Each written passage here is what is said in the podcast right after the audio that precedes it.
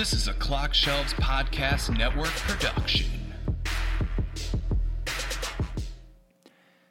Hey guys, Paul here, uh, host of Lost with Friends. Just want to give you a quick little discretion before this episode, not because of language in particular or anything like that. Um, this episode was recorded a few months ago. Uh, with some people that you're about to hear. You're about to hear a little bit of backstory, things like that. Um, the issue is there was a problem ironically, considering what you're about to hear, how this episode was done, there was an issue with one of the microphones. So my sound quality will be very high. The guest's sound quality, I've tried to fix it as much as I can in the edit, but I'm I'm very sorry. It's not necessarily going to be the best. But yeah, this was a really fun one to record, so I hope you guys like it. Without further ado, here is Lost with Friends.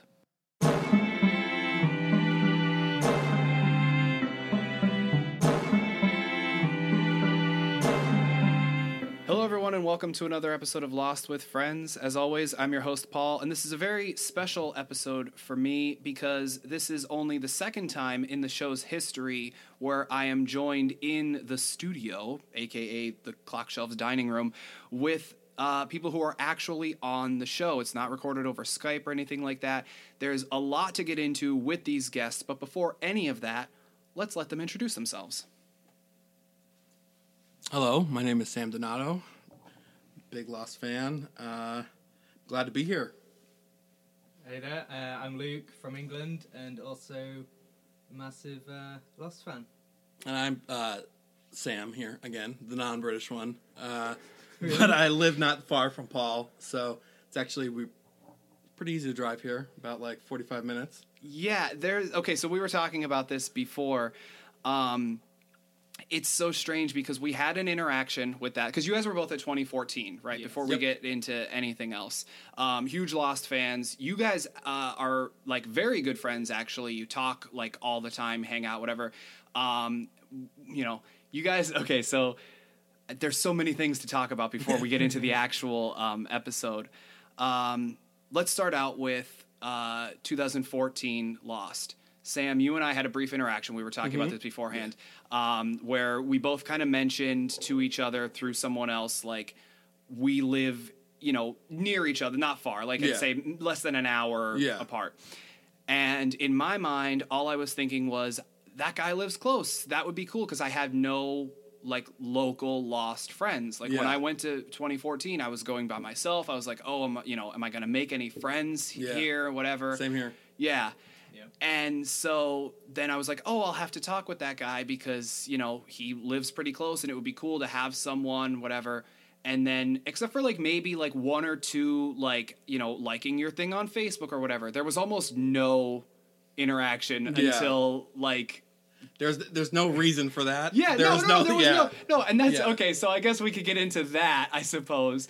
Um, the supposed animosity. There is no animosity. There is no animosity, There isn't. but people perceive that because like you guys have like your group of losty friends, Yes. right? We all just met at uh, 2014. We all pretty much traveled there alone.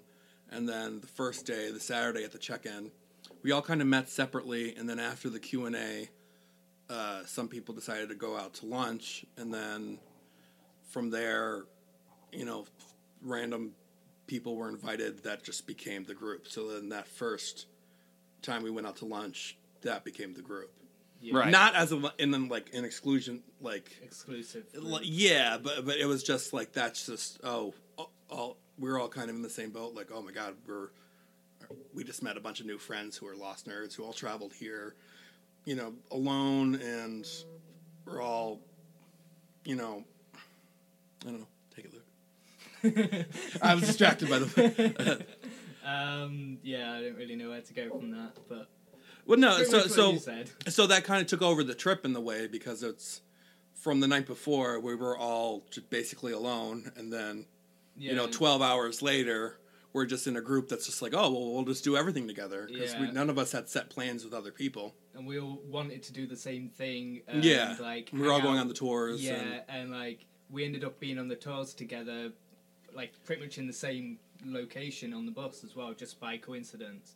Like me and Michelle got there really late, um, and there was no seats on the bus that we went on, so we had to jump to the other bus, and we got right at the back, and everybody. That was else Sunday. Yeah, Sunday, the first. Yeah. And that was so. So the people you had already met at the lunch, it was just like, oh, you happen to be here too. Like, we're- This fate, not coincidence. Yeah, well, we Yeah. had uh, we had hung out the, all that Saturday, and then the next day we didn't know what buses we were going to be Yeah. on, so we were going to plan to meet up later, but we aren't really sure. You know, these things are. Oh yeah, words. yeah, yeah. And then it just so happened that we were sort of- everyone got on the same bus. Yeah. Okay. Sat in So the then, same area. yeah, so we were all pretty much together then. So you guys became the the group. The I, now, do you guys call yourselves the Oceanic Nine, or is that a name that everyone bestowed upon you? No, well, we made it up ourselves, but it was. It's not like I mean, we. we, we know it's ridiculous. Yeah. like we know, like it's not like oh we're the Oceanic Nine, you know. But it's I mean, we do have the logo. yeah, yeah. It just it just it became a it became a thing because it was. I mean, it was pretty. It's n- not that clever. It was pretty obvious. Like oh, Right. we're all in Hawaii and just random people together. It's just like oh, nine of us or the Oceanic Nine. So then that just became, so it's a shorthand to. You know, if we're talking to each other about the group, it's like, oh, like the rest of the 09 or something. It's Right. like just a, just a way of breaking it down. I gotcha. Um, so where the supposed but not at all existing animosity comes in is, uh, and this has been talked about uh, various things uh, in person, and I think I've, I think uh, like Jake and I have jokingly talked about it on mic and whatever. Um, uh, he and I met uh, in Hawaii the night of the costume party check-in Yeah. thing. Okay. And basically, what had happened, because I don't know if you guys have ever heard this story, but basically, what had happened was I was there. Now, if correct me if I'm wrong, but the Jorge meet and greet happened before that. In The Jorge was like the first Yeah. event. There Yeah. was a check-in Saturday morning, and then the Jorge thing was at like two or something. and then like that night was like the costume contest. I think thing, so. Right. Yeah. yeah, Yeah. yeah, Okay, so um, I had met a few people. Like I had met um, like my friend Andrew and Kelly, and I think I had met uh, like the Australian friends that we have by that point, whatever. And there was like one or two other people, and you know a bunch of us we were just standing around talking. And you know, as you do at like a lost type event, you start asking, especially when there are new people, you start asking basic questions. Favorite character, Yeah. favorite episode, least favorite character and mm-hmm. episode or whatever. And my least favorite episode, Stranger in a Strange Land, tends to be a popular least favorite. Mm-hmm. Jake, not even in our conversation, because you know we were in like a circle, not even in the conversation, just turns around and goes fire and water. And like that was how he kind of jumped in because he said he had been over, like he had been listening in, not like in like a Yeah, rude yeah. way, but it was just like you know. I, Oh maybe yeah, and that happens all the time. Yeah. Where it's like, oh, they're talking some lost thing. I want to chime in too. Exactly because you're not, you don't get, you don't get that in your everyday life. But you want it in your everyday life. Exactly. And so through that, like he and I, like I, beca- like there many people I'm very close friends with many people, but through that and just le- then of course over the years leading into 2017, he and I became very good friends, whatever. And um, at some point during the like auction dinner thing, At 2014. 2014, yes. Okay. Um, so like maybe the day into that, and like we had the the same thing where like it was me and him and like uh, Andrew and Kelly, and then we met the Cornforths. Uh, we met them on the, on the buses and everything, and it was very similar. Where Yeah. it was just like it wasn't necessarily like everybody that we had already been hanging out with, but it was just like like Andrew heard the Cornforths, and he was like like the accent because Yeah, he's yeah. like homeland, you know, like people from the homeland Yeah. so uh, you know we just we became friends with them and and whatever and uh, throughout the day i had or one of the it was like one of the last days i had said to jake you know um, you're staying at the hilton because i was staying further away i'm like you're staying at the hilton i said we should um, see if everybody wants to just come up to your room after the thing and have like a little after party and luke just Yeah. gave a look where he knows exactly where this Yeah. story is going so um, we were like, yeah, you know, let's have like a little after party type thing. And so we started letting everybody After know the auction. After the auction, That was our last night there. well, my yeah. last night there. Most Yeah. of our group's last night there. That was um, that was uh, party in room 1902, which was Jake's room at the time. And so, uh, you know, we we let you know people know we let everybody because like we had all then been sitting at like it was like two tables because like we had made you know just like you guys Yeah. said like you, there was a lot of people and like we you know started hanging out with you know these people here these whatever, and so we were like you know party in room 1902 or whatever. One of the Australian guys wrote on like there was the paper in the hallway where it was like lost 2014 banquet this way mm-hmm. underneath it like he pulled the paper out and wrote after party room 1902 I remember. Yeah, I remembered that. Like there was just gonna be this huge party upstairs, Yeah. and some of us went, but and they were gonna come down and be like they went to scope it out, but they couldn't get in. oh really Yeah, because No. it was like it was overcrowded, right? Yeah, no. I thought so, that was So I remember during this time because we was all in room eighteen eleven. yeah. Um, and we heard about this party and was like, some of us wanted to go, some of us didn't, and Mm-hmm. was like, well, it's our last night. We should. I really want to go, and so did a few other people. So we went to like go check it out. mm-hmm. Um, the lift uh, to get up or down. Up would have been up if you Yeah. 18 we were Yeah. 19 yeah um, so lift to get up wasn't. We couldn't do it because I weren't staying there. You have to have a key card Oh, yeah. Yep. So I weren't staying there, but then people came down and it was like, "Party's over, party's over. We're heading to the beach." mm-hmm yes Uh, yes And I was just like, ah, it's like I wouldn't have minded just going to a party upstairs because that way, when I'm done, I can come back down and join the rest of like Yeah. the eighteen eleven. Um, but then I was like, no, if we're going to the beach, we're just going to stay here. I'll just hang out with the rest of them. So okay but it was cool when we first spoke about this, and I was like, oh shit, that was your party. Yeah, yeah, because really well, cool. yeah. What happened was we because uh, Jake had two key cards because I was as I said I wasn't staying there either. Jake had two key cards, so he gave me the other one. And what we were doing was for everybody that wasn't staying there, one of the two of us would go in the elevator and just go up and down and just be bringing people up to the, to the So cool. party.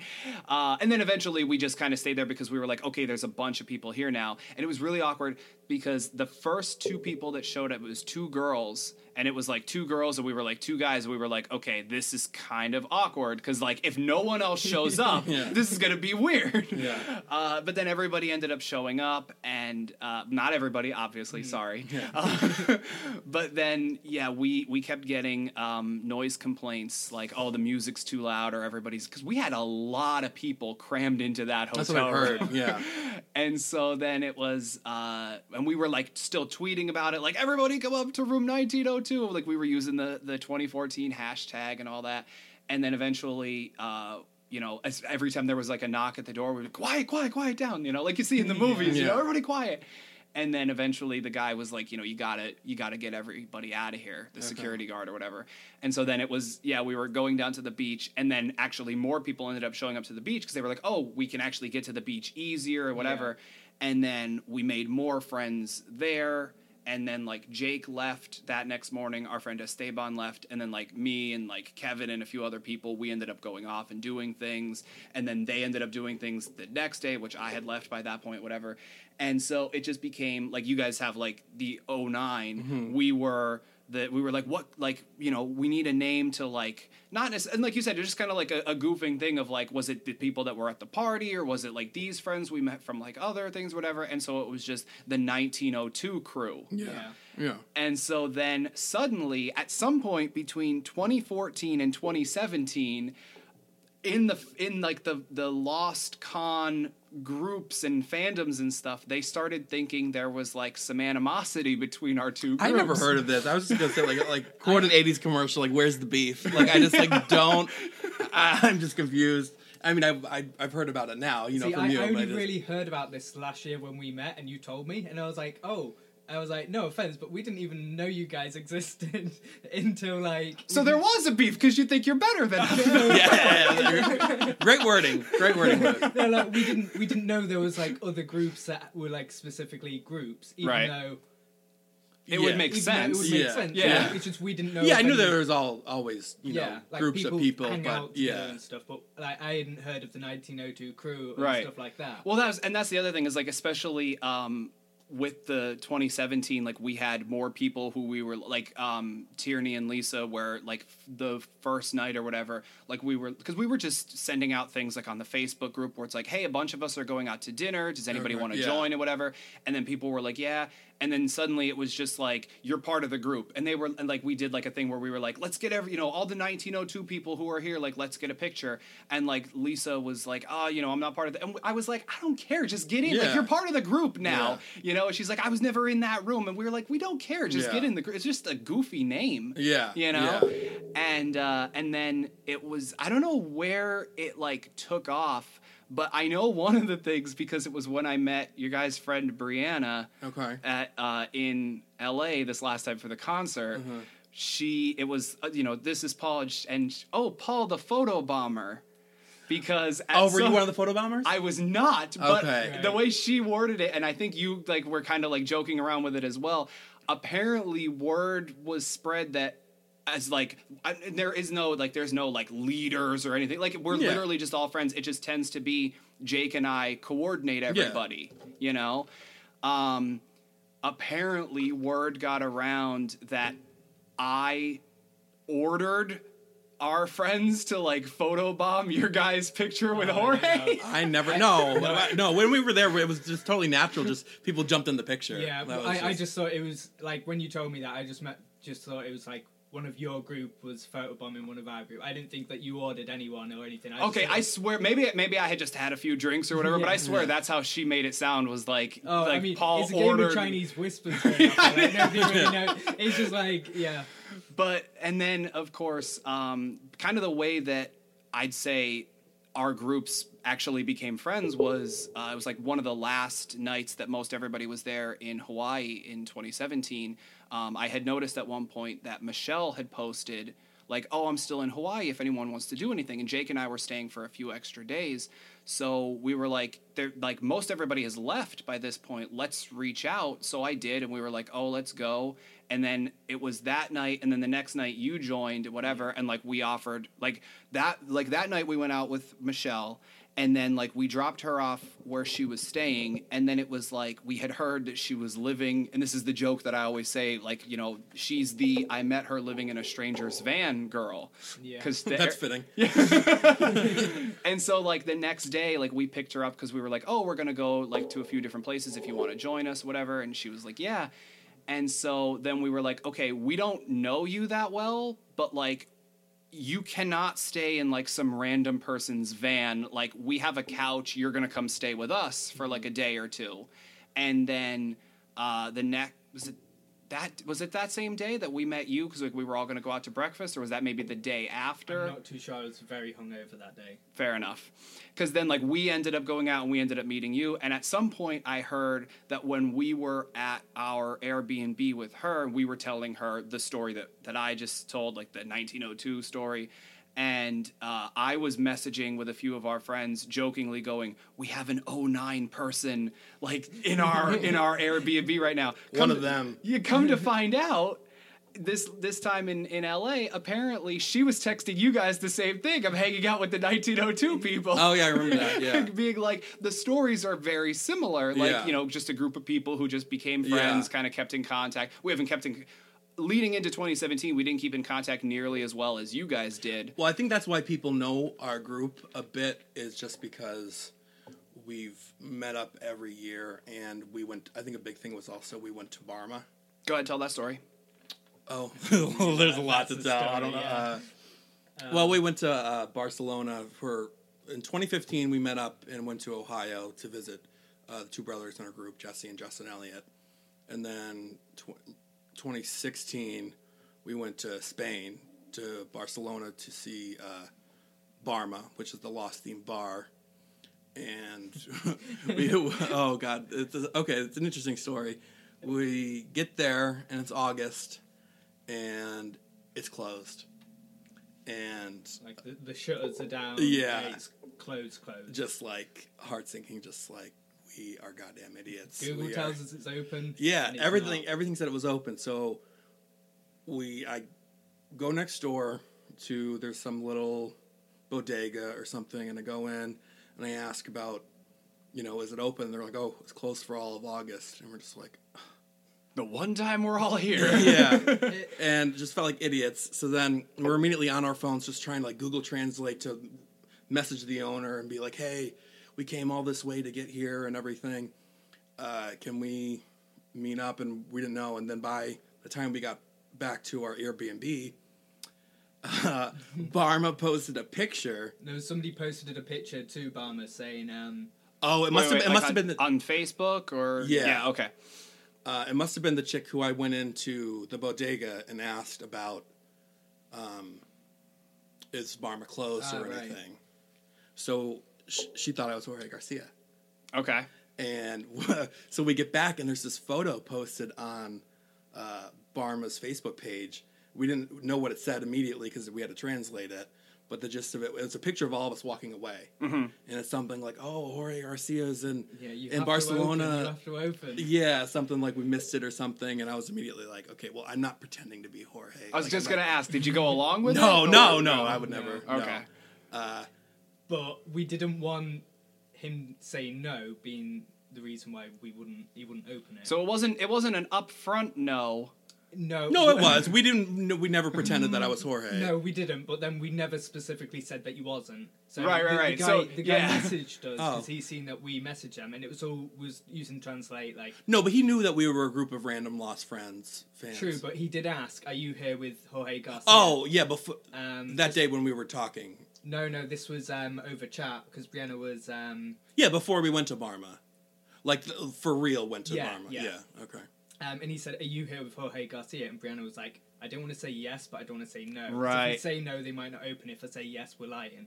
So she just said, um, "We've travelled from America and like all over the world to come to your bar. Like we're a group of lost friends, and um, and like we It at least implied that we we weren't with Jorge. yeah, Garcia.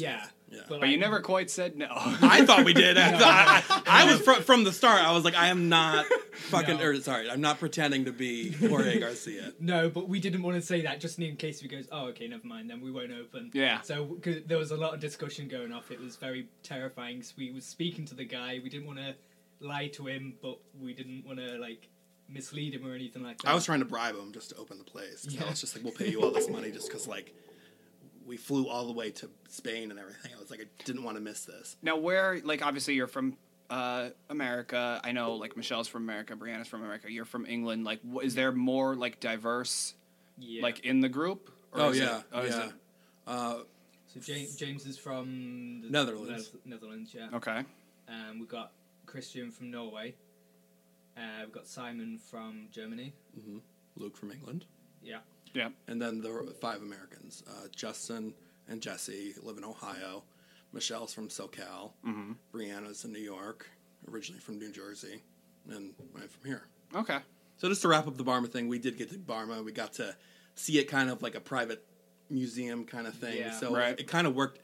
The way it happened, I'm glad it happened that way because me we got our own story, and Yeah. besides that, we got to experience it just like a lost museum without people there, and Right. Stuff like Yeah. that. So it was. And the owner was really nice to us. Like, was Yeah. translating everything. But He didn't speak uh, a lot of English, but we were able to communicate him Yeah. with a bit, and he was. It was obviously awesome for him to do and that it was for us. completely worth his time as well because like we bought loads of like goodies from there. Yeah, Did ya? Okay, yeah. We bought good. Some Charlie Yeah, statues. yeah. Yeah. Like, paid hundred euros each. For Yeah, them. yeah. yeah. And we, when like all of us wanted everything from there. Right. So Yeah. It was definitely worth It's- his time.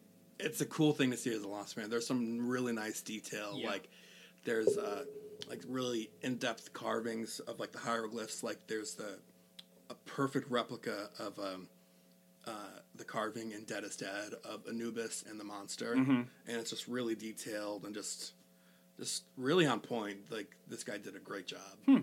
Actually, one of one of uh, a fellow Losty, my friend Pat, he's uh, as of this recording because this recording is being done way in advance of when it's actually going to go out because uh, Luke is in town and it was like, oh, let's you know, let's all everybody, you know, you all everybody or whatever, let's all get together. We could do like an episode finally.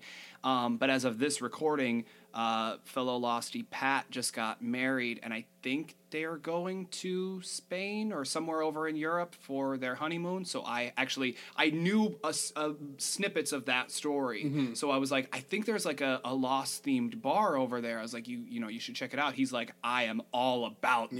Yeah. So I re- I hope he gets to go. any lost Yeah. and one that because also you don't know. I'm kind of surprised it even still exists Yeah. because I mean, obviously, you know, Lost has a big fan community, but it's such a very specific themed bar. Obviously, they have their own following. They're not just making money from Lost fans. Well, like for example, when we were in California this last time, we had heard uh, about a bar that was like it was a Star Wars themed bar. Now, of course, Star Wars like you know spread like it goes. Star Wars is like the number one property. Yeah, and like it much, goes, yeah. you know, decades, generations, whatever. You walk in, it's actually not Star Wars themed. It's more like all outer space. It's like Right, Star. There's Star Wars stuff. There's Star Trek stuff. There's like Firefly related things and stuff like that. But it's just easier to say a Star Wars themed Yeah. bar Mm-hmm. or whatever. So I understand what you're saying. Where because even having been to two Lost conventions, other than the fact that it's in Hawaii, it's a very like niche thing. Uh, the first time I went to Hawaii, I was so disappointed with the lack of like. I thought I'd like in every shop I'd see some lost thing or like Yeah. memorabilia, like oh in the magnet section there's going to be some lost thing or like not like there would be lost everywhere, but I thought because like The- the- there's a lot of Hawaii Five O stuff yeah. and everything. Hawaii I was 5-0, like there should be so much more lost stuff. I noticed that though when we were there the first, I well both times really. The Hawaii Five O was the bigger thing. I think maybe because that's well, it was just more. the, the reboot and everything. yeah, but it's also it's just like not that Lost wasn't proud of Hawaii, but like Hawaii but, but the island like- wasn't Hawaii. Yeah, it, was like, this actually is Hawaii. Yeah. you know, Yeah. like we're showing off Hawaii, not just like an island in the Yeah. South Pacific. Yeah. You know? Uh but yeah, no, so we actually and again, like uh when we met because, you know, having known uh Luke and Michelle uh, through the trip to Hawaii this last time, I've kept in contact. I've actually had I haven't had Michelle on this show. I've had her I think twice on Paul and all. Um, and I had tried to get you, Luke, you and her on a, an episode of this earlier. You know, things didn't work out because you're constantly traveling. She's, uh, you know, what six hours behind us now because she's Yeah. in Hawaii. Um, but knowing you guys and then going this uh, to California, like it, it gave you and I the chance to talk, Yeah, Sam. You know, and uh, I actually got to meet, like I said before, I got to meet your friend Brianna and whatever. And yeah, Karen uh, Morrow's party was really the first time that we actually really got a chance yeah, to like exactly. interact. And like it, that was really and like you and I, Luke, were talking about that. The fact that like it was nice that like somebody, even though yes, it was Karen's birthday, and I'm not taking anything away from Karen. It was the first time Mm-hmm. it was a I- Losty meetup. Exactly. Yeah. Yeah. You know, and that's it, it was so nice that like before the concert there was that sort of Yeah, oh, thing, yeah, especially definitely. for a lot of people like even Beth who like co through the party like sh- you know she was like you know she's like you know hi I, I'm I don't really know you. I'm like I'm Paul. And she goes and she kind of had this she's like Paul Casey? I'm like yeah. She's like we have a lot of mutual Facebook friends but we are not friends. I'm hmm. like yes. And I immediately pulled out my phone and I sent her a friend request Okay, because yeah. it was one of those things where like I hadn't it was there was no reason I wasn't friends with her. It was just at the time there had never been like a thing where because like even coming back from 14 the first time it was like awkward like if I hadn't talked with somebody Yeah, like I, do I I, want to people, everybody that I talked, I remember talking with. right But then there were some people where it was like, okay, I must have talked to them. They were clearly there. We have like 30 mutual friends now. But mm-hmm. I Right. don't remember a conversation that I had with them, so I won't add them. Exactly, and that was that was the thing where it was like like even like at, I think at 2014, like right after the event, like you and I became Facebook friends. And Yeah, I'm like, been yeah. I'm like I had that interaction with him, and then like I said, there was like little to nothing, and there was no reason for that, no beef. No, I, um, I think I think it, like I think my mind was just overwhelmed, and I just Yeah. like I, I I don't know. Yeah, no, it wasn't, and it, that's all it was. It was just like it was a matter of like because you had like your friends, like I had my friends, Yeah. and again, there was never like a I'm not going to talk because if anything, it probably should have been like I want to talk to that person because he lives not far from Yeah. me, sort of thing. It just you know real life got in the way and Yeah. whatever. Um, but then in California, we kind of we had like this not as in depth but we kind of had this little bit of a talk Mm-hmm. and whatever and then like jake and i we were like oh we got to get a picture with the three uh, 09 people and then Yeah. like it was like jokingly like squashing the beef and like the collaboration they didn't know they wanted you know between our two groups and whatever and so i'm i'm glad we finally got to tell that story on on microphone now Yeah. um, and I'm glad that we are here to discuss an episode. And this episode that we're doing, there's another reason behind uh, the fact that I chose this episode. Um, one of the things that I found out about you, Luke, very early on was the fact that you own and run a website. Yeah. You want to tell us a little bit, bit a little bit about that? Yeah, sure. So um, I run a uh, fun facts website. It's called the Fact Site, um, and it's something that I've just been doing for a long time. Um, I think it started around the same time Lost ended. Um, I just needed something to fill up the time and like to focus on. So I just started a random website, and then it's just done. It's just got popular over the years, and since then I've had other people writing for me. Um, and then after last year when we spoke, I remember you saying that you'd be interested in writing some something like Lost related, and uh, as a Lost fan, of course, yeah, I I love Lost stuff on the um, on the site. I remember at one point, um, they uh, like you when you and, and Michelle and I were hanging out in because I think Jake had left by that point, and it was Yeah. just the three of us hanging out. Um, I had you were telling me about one of the articles, which I actually just went back and looked at again the other day, which was like like seven or nine things that you didn't realize about the ending, which was like where like where Charlie's ring ends up and like Mr. Eko's stick and all that sort of stuff. I was actually just looking at that again the other day, and at some point I had written because I was like, what can I like? I had an, like I had some ideas, but I'm like, what can I do? And I remember um, before December, it was like right around December, I came up with the idea of like, well, okay, Star Wars is coming out again, you know, and I, I came up with the the thing of like Star Wars references in Lost. Yeah. And I think it was like I think I came up with like nine of them, and I've talked about it on this show and, and other shows. Actually, that was one of the ones where I had Michelle on was because we talked about sort of like the editing process a little bit and whatever.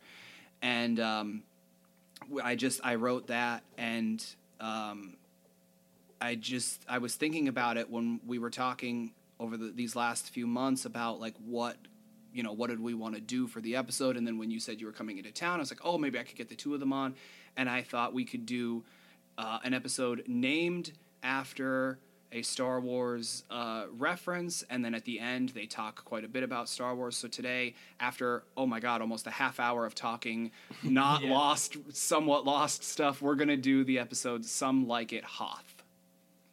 Cool. So uh, if we don't have anything else, I'll get right into it, and I'll start. Uh, we start in a flashback of a relatively cheap apartment with a microwave that says 316. The landlord is telling a woman how it's $400 and that it's a steal before asking if she needs to check with her husband. But she says it's just her before a young boy enters asking for a quarter for the vending machine. The landlord reminds her that she just said it was just her, but she mentions that she meant her, or the fact that she didn't have a son or I'm sorry, didn't have a husband, didn't have a son. Wow. uh, the landlord is iffy because he doesn't want the kid making too much noise, and then the landlord says that he'll need two months' rent up front. The boy runs away, and the landlord doesn't look too happy, so she scolds her son, uh, and this is where we find out that this is young Miles. With Miles, we see he's near the communal swimming pool and vending machines. He then has a vision of a dead body on the floor with food and a TV remote not far away. He goes on to search for where this body is and comes upon a door. He closes his eyes to sense things or use his powers. I'm still not quite sure how any of that works. It varies honestly in episodes. Yeah. When you think of his first appearance in Confirmed Dead, that's sometimes he's talking to the ghosts or it, it varies. Yeah. You know, when he's in that room and he's like, "So, like, what happened?" Yeah. Like, back back in his first appearance, and so it always varies. I mean, I think a lot of times it's just, oh, he's around. If he's around a dead body, he can feel the energy, and he feels he can gather what they knew when they died and how they died. But most times it seems like he, he's not communicating with them like Hurley is. Right. But but not always. Like it's kind of it's back and forth. His powers are kind of They, they vary. Yeah, It's really pretty. it seems it seems to go dependent on what they need for the story Yeah. point. Yeah, which yeah. is not necessarily good for No. like. Well, it's not good in a, in a story overall. If this was not a such a serialized story and one that that you know everybody picks apart so much that it'd be fine. Like if this was just like a week to week, like a mm-hmm. Law and Order type show or something, I think that'd be okay. But when you have, especially you're on your fifth of six seasons, you have fans who comb over every detail of Yeah. everything. The fact that you don't have a consistency with that. Well, I think what kind of happened there is that they developed more of Harley or Harley uh, Hurley's uh, communication with the dead, and they wanted to differentiate it from Miles. Right. So I think they had to kind of retcon it a bit from what we saw in his first flashback. Which I'm be- fine with that. oh, I'm fine. I'm I'm not, you know, complaining about it, but it it's a little. His powers are a little Yeah. messy. Like he says that um, it works better if there's a body, but then he's fine speaking to Jacob's ashes. Um, but that is a physical part. Like that is. Well, that's that's actually like a thing like on the show Supernatural, where if they have something that like belonged to the dead or something that was like if if they have a body and somebody wants to communicate, it's easier. But then if there's like sometimes when there's uh, like a spirit sticking around, it's like oh their spirit is actually like in like this lighter because it was so and so's favorite lighter. So like that's how they're clinging on well, this confirmed world. that uh, he's in the kid's room. right? and he has the kind of the his Ghostbuster kind of devices. It's, Mm-hmm. it's like a I don't know if he was getting skin particles or something with those like vacuum kind of thing. If it, oh, okay. I, know- I never thought about that, but yeah, yeah. so.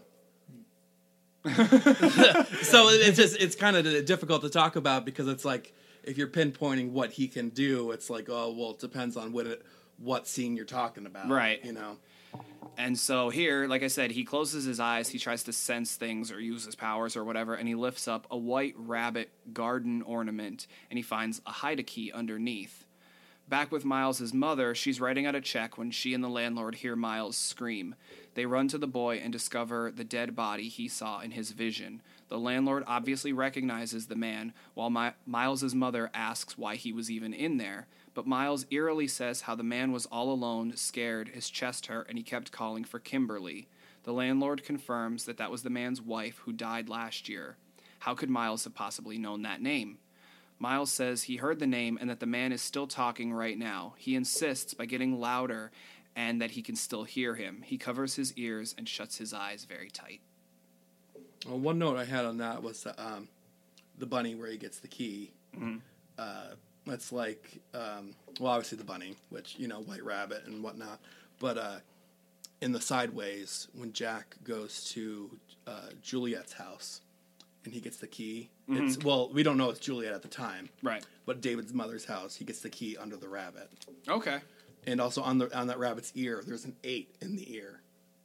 Is Like- there? Yeah, it's never like, noticed it's like carved in a little bit. It's all it's an eight, but also like an, an infinity symbol. Right. Okay. Never noticed that no, before. I didn't. Because that's that's actually a joke that I tell that uh, my laziness is like the number eight. If it lays down, it'll go on for infinity. Yeah,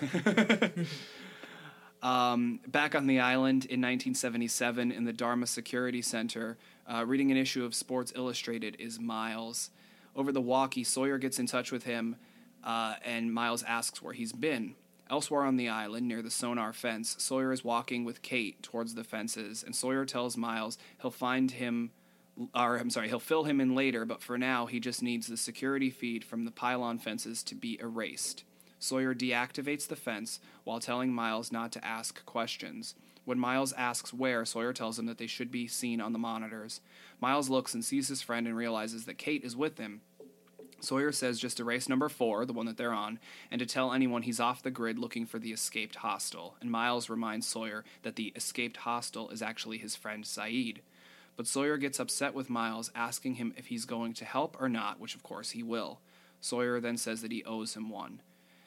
Uh, a moment later, Kate has already seated herself in the driver's seat of one of the Dharma vans, and another van follows behind her. Sawyer yells for Kate to go back, find Juliet, and see if anyone has noticed that young Ben is missing yet. When asked, he tells her that he's going to continue to cover everything up if people find out. He is, after all, the head of security. They exchange smiles, and he leaves. Sawyer, for better or worse, just always has a soft spot for Kate. Yeah. Yeah, it. At this point, I mean, it was kind of got frustrating before, but it was kind of extra frustrating after the development of Juliet and Sawyer. Yeah. And I, I'm really, I'm like, I was completely invested in uh, Sawyer and Juliet's relationship. So like Mhm. every time I seen some, even the slightest thing between Sawyer and Kate, I'd be like, no. But now, do you? But Kate's not after him here. She, you No, know, but True, but do you think with the with that it was and I'm not saying he didn't love Juliet, but do you think that it was perhaps with regards to Juliet, it was perhaps uh, Kate's out of sight, so she's out of mind, and then seeing her again, like all those feelings definitely. rush back. Yeah, definitely. Yeah. yeah.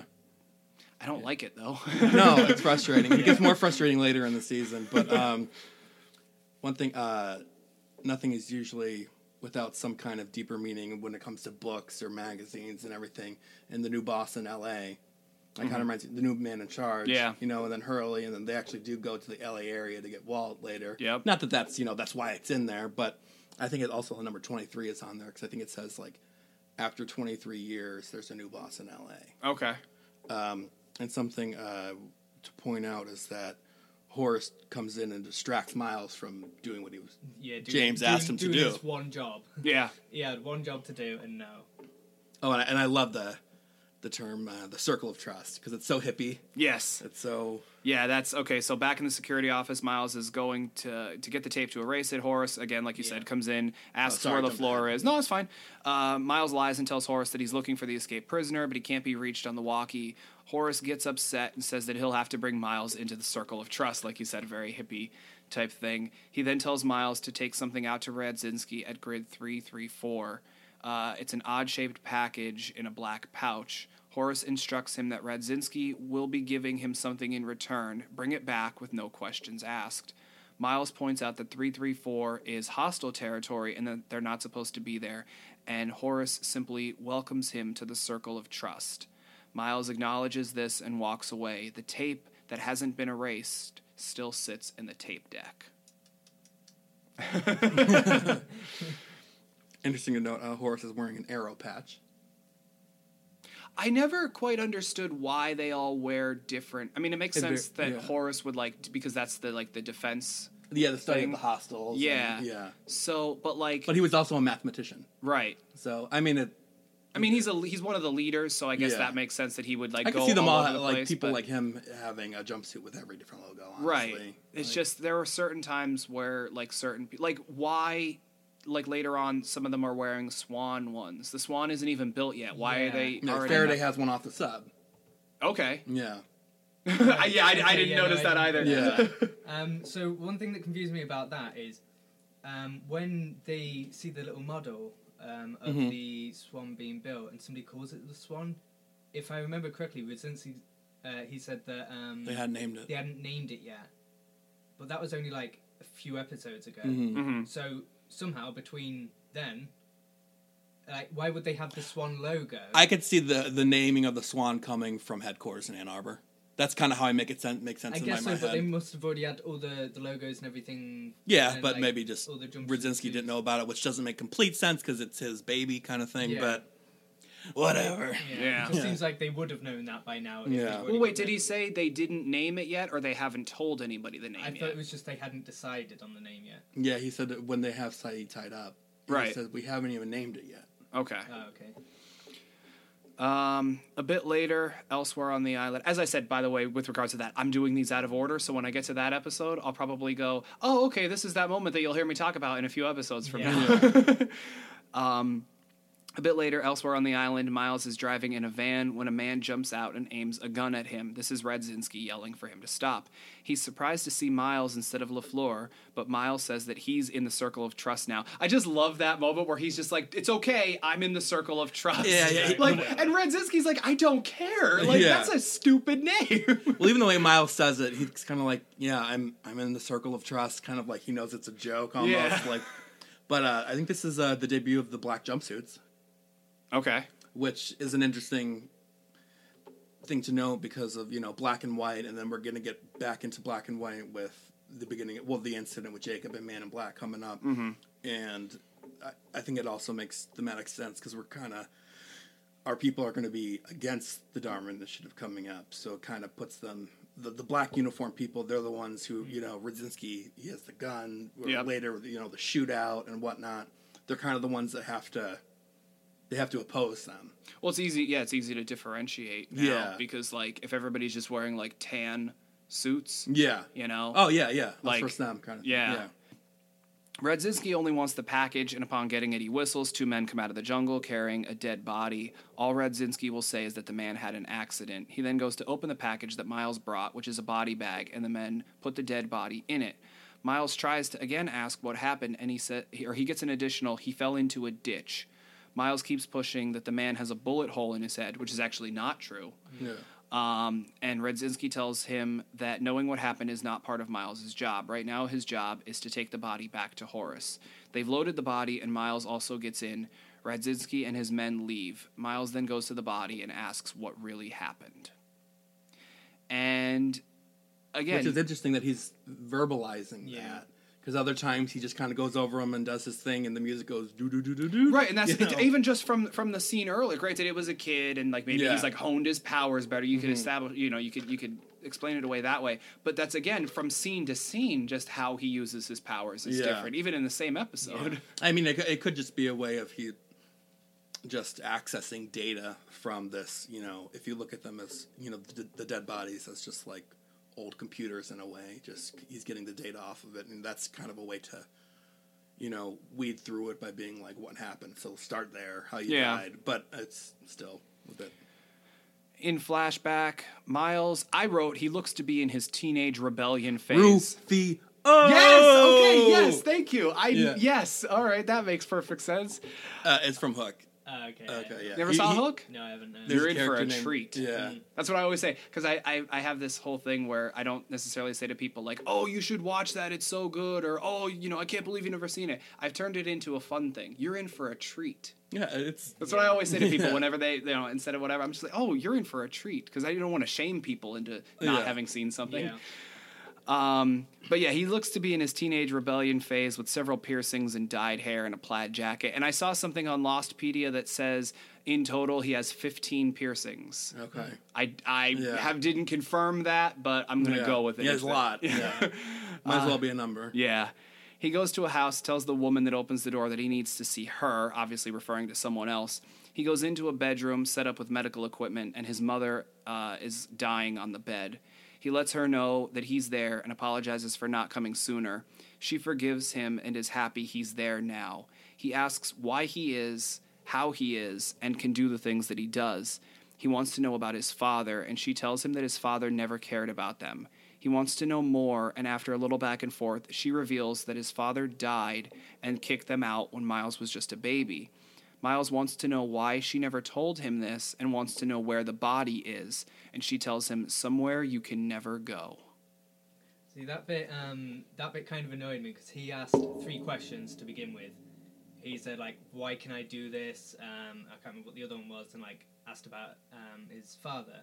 She answered one of them, and then he didn't push on the other two, as well. Like, Well, maybe I because would want to know that more. Like, why can I speak or hear dead people? But does she have an answer for that? it, not, it may not even be does she have an answer for that. It may be like especially with the the mysterious because like okay so she answered one so like let's get a follow-up which is where's the body because then maybe he can get some answers out of the father but then when she says somewhere you can never go that could be the answer to the other questions where why can i not go here can that place explain why i am the way i am Do you think Miles' powers are derived from the island? Obviously, you know he's was conceived there presumably, and probably not born there because they said that they birthed them off. Uh, they tended to but it didn't obviously with but, uh, ethan that's not necessarily the case well, no, uh, well, this is before the pregnancy issues, right that's what i'm saying But um, the uh, when Ethan was born, they said that you know they usually have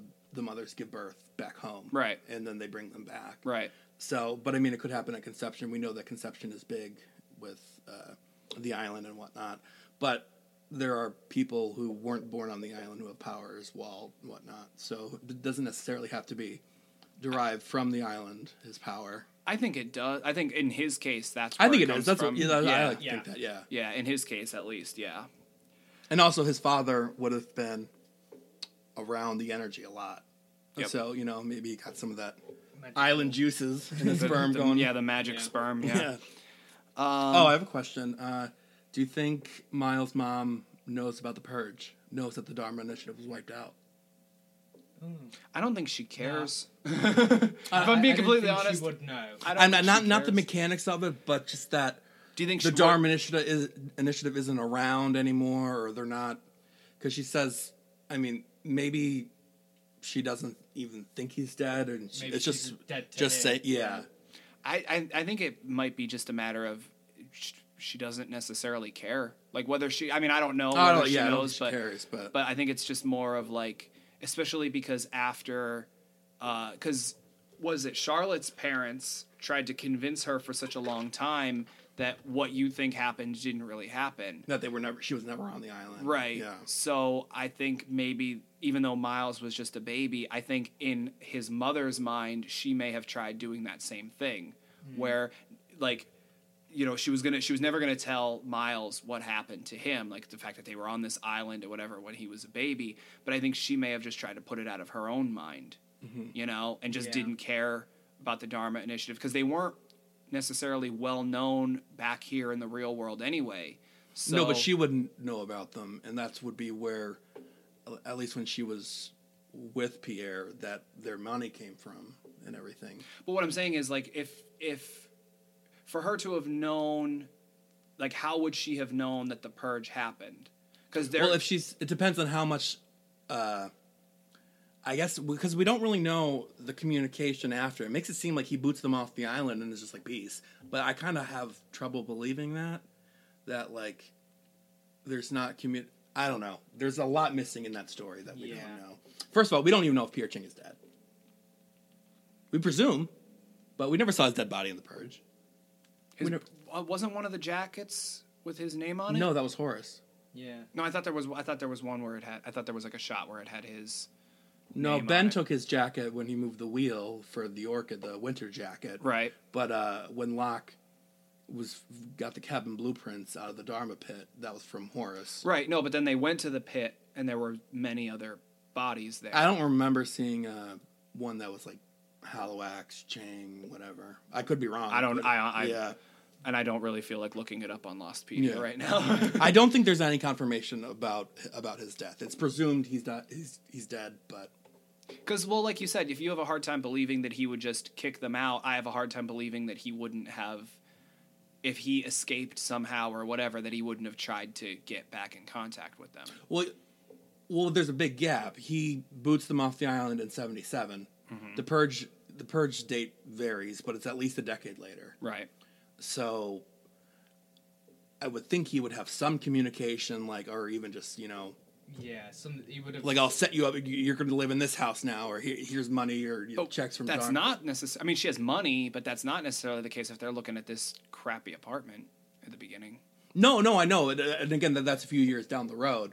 I mean, so But that, Yeah. but the age he is, that would roughly be when the purge happened, right? In that opening Yeah. scene, because uh, he was. A, he, I'd say he's it could be a little bit before the 10. purge. Uh, again, the purge. Yeah, it it's, varies. sometimes it's like 88, sometimes it's 92. Yeah, like yeah. yeah. yeah, no, I get that. yeah. But um, I don't know. I I always just thought that. Well, one, I always just thought he was dead, and then I always just thought that he kind of, like you know, for th- in his mind, it was him saying, for their benefit, you know, be Get them up for their safety. Yeah, But then also, if he just doesn't communicate with them any well, then it's still like, well, screw you, dude. You Right. know? Yeah. So, because they, they the way they frame it. but maybe that's why she has such animosity. Uh, yeah, yeah, or maybe he wasn't allowed to communicate anymore. That's maybe you yeah. know after that Dharma headquarters cracked down, and it's like you're just here now. Yep. You no communication. I mean, there's a lot of Dharma history we don't know. Yeah. Back on the island in 77, Miles goes into the security office and sees Horace there on the phone. He's talking to Dr. Chang about the dead body and how they need to know if it was caused by electromagnetism. But he notices Miles is back and hangs up. Horace tells Miles he needs to now take the body out to Dr. Chang at the Orchid. Miles doesn't want to and mentions he's just security and someone from the motor pool can drive a van, but Horace tells him he doesn't want someone from the motor pool. LaFleur is gone, so it's Miles' job. Take the body to Dr. Chang. And as Miles is going for the van, he sees Hurley loading some stuff in there. Miles tries to send him off, telling him that it's his van, and he and Hurley have a back and forth, and Hurley eventually finds out that Miles is going to the Orchid, which is where he's going as well. He's taking them food, and they could carpool. And I just love how he's just like, we could we could stop global warming, but maybe prevent it because it actually hasn't happened yet. Oh, Hugo. Miles isn't on board, but Hurley asks if he's on some sort of secret mission, and Miles gives in just to get Hurley to shut up. Well, something not specific to this scene, but they keep referring to the package, which is obviously an episode later in season six, and in both instances, the package is referring to a human Yep. body, either dead or alive, Yep. whether being Desmond or so. It's just kind of this cold disconnect between, like they're almost props. Yeah. like they're Well, to Widmore, Desmond is, yeah. oh, definitely, yeah. He's just a tool, Yeah. you know, to Which is funny because Widmore's actually the tool. but um, you know. There's one thing that um, I, I would like to know about this scene, and that's um, Hurley Hurley's uh, garlic mayo. Mhm. I wonder how that is.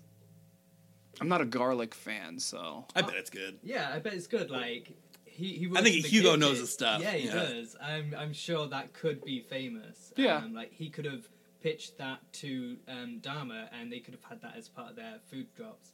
So you think somewhere, perhaps in the Swan Station back in season two, Yeah. there was like a, a tub, like he had a Yeah. tub of ranch dressing, Yeah, and there's like and a. it tastes exactly like. That's funny. Um, in the infirmary, Juliet is getting supplies as Kate walks in. Kate informs her that they gave Ben to the others, and she doesn't think that they were seen. Sawyer helped, and Kate is thankful for Ju- uh, yeah to Juliet for sending him. Uh, Roger then bursts in with equipment but doesn't see Ben. He thinks something bad happened. He didn't die, but Juliet says she was only gone for 10 minutes and doesn't know where he went. Roger is confused. Ben was dying. He couldn't have just disappeared. He questions Kate, who also claims to know nothing. Roger is freaking out because his son is gone. He says he's going to security. Juliet looks to Kate and knows that things are about to go one way or another. Well, I Juliet screwed up here. You got to have some excuse of why that kid is not in Yeah. that room. I don't know. It's just, It's just yeah. so weird. He's Yeah. just gone. Uh, come up with something, just something. When as soon as that kid is gone, you've had some time to think of some excuse of where he is I mean, instead Kate of just left. Yeah. And then came back. And Yeah. she still didn't have an excuse. Yeah. Neither did Kate. Surely Yeah. she must have been thinking of something on the drive back. Like, Yeah. Ooh, what could I say? Like, Yeah.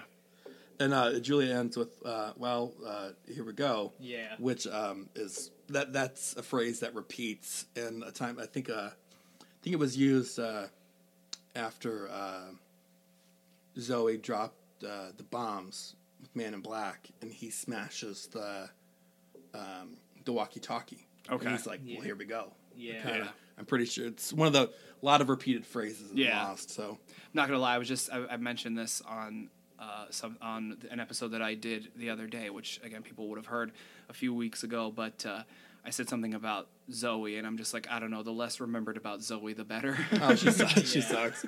yeah. Just imagine if that had been Abaddon instead. yeah, Just how much more power and everything would have been more interesting. But at least she got a good death. yeah, At least she died. yeah. Yeah, you go. and, it That's was, and it. it was just like, you shut up, you don't matter. You know, so that's pretty great. Uh, back with Miles and Hurley driving out to the Orchid while Albert Hammond's "It Never Rains in California" or Southern California plays. I love that song. Um, when we were there, I don't remember if you remember this, Luke. Uh, when we were just driving around on what was my last full day there, um, a new friend of ours, not a lostie, uh, said something about she was going back home for Thanksgiving or something, and she said, "I was like, why would you?" Because I love the warmer weather. Like Hawaii is like my ideal weather. It rains once in a great while, but it's just like all warm all the time. Like to me, there's no such thing as too warm. So, because even actually that agree I with that disagree, you right, but see, you agree, and she agreed that day. But then I was telling you guys that like I was wearing pajama pants under my trousers. Yes, I said trousers for you, Luke. Uh, I was wearing pajama pants under my trousers, and you both thought I was crazy. Yeah. Like, yeah. Yeah, you clearly are. Um, There's no such thing as too warm. there isn't, but like, Yes, to- there is. but like that is. I, I don't even know how to explain it. That's that's just a level of insane that I could never be on board with. I'm currently wearing pajama pants under these That, trousers. that's fine. No, that's fine. Inside, and you know, it's not like It's pretty cold out. yeah. yeah.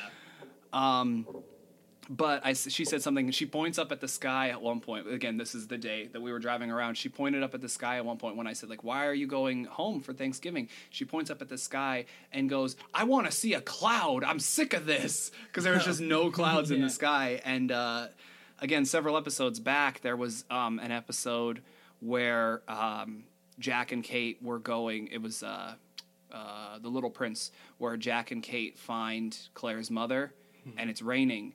And I said to uh, our friend Wayne, who used to, I think he lived in Southern California or he grew up there or something. And I'm like, it seems to be raining too much for Southern California, don't you think? And he's just like, it rains sometimes. He's like, but not necessarily nearly that much. Yeah. And then just the fact that now, a few days after that recording, I'm doing this recording and that song plays. Yeah. Yeah.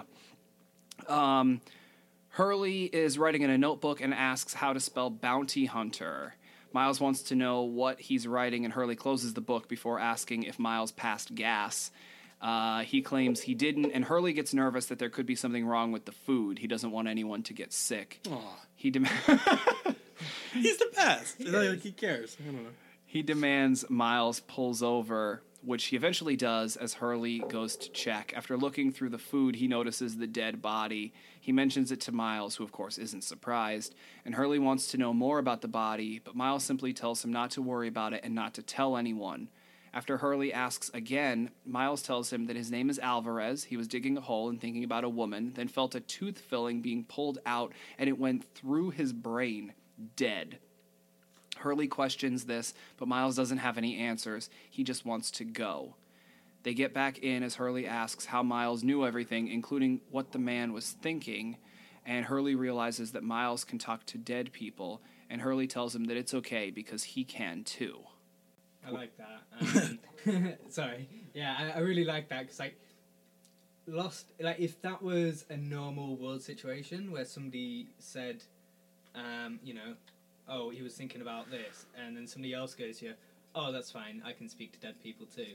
It's just like both of you belong in some sort of mental house. Yeah. um, like it just doesn't. It's just such a weird conversation, which felt so normal at this point with these two people. There was one, uh, there was some sort of discussion that I was having a while back for this show where I don't remember what it was. Oh, we were talk. Uh, I talked with uh, Mike, the photographer, in the season five premiere, where uh, when when Richard goes up to Locke and gives him the compass, and Locke's just like, "What does it do?" And he says it points north.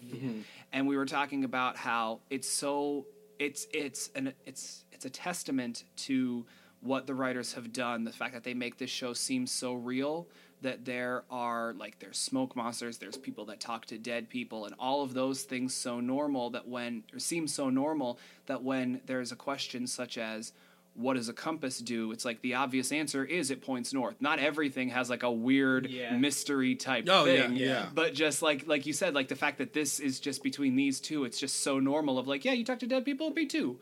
Like that's just. It, I think that that's like a testament to the show. Like the fact that they've just made it seem like such a real world that, Yeah. like, yeah, that's just what it is. We just both talk to dead people. Yeah. It was good to see uh, Hurley back with kind of like a buddy, almost Charlie like in a way. Like he, not that they have the same relationship, yeah. but you Yeah. know, it's kind of the buddy cop duo kind of thing. Well, yeah, because Hurley doesn't. He does. I mean, not that Miles necessarily, because like Miles, I always think of Miles more in terms of his friendship with Sawyer. Mm-hmm. But like her after Charlie, Hurley never really got that with anybody. Like he no, never he, all, really had- yeah, n- no one to that kind of level. or Yeah. no- Yeah. Like even like, like he's he's had interactions, but not that kind of like true buddy friendship. right. I don't know. We maybe with some Well, they had a. f- th- because like off island. They were very friendly, yes, and like he even had that moment where sh- you know when. uh you know, when he's just like, "Oh, is anybody else coming?" and she's like, "No," and he says, "Good,", but like, no, you make it seem sexy. No, that's not- what I honestly thought. The first time I watched that, I was like, "Oh my god, they're not," um, and it turns out they weren't. Um, I never Sec- thought that. sexy but- time Oh, between Hurley I and did. I Sun. was like, I can't believe that's this is that's Lost with Friends After Dark. like,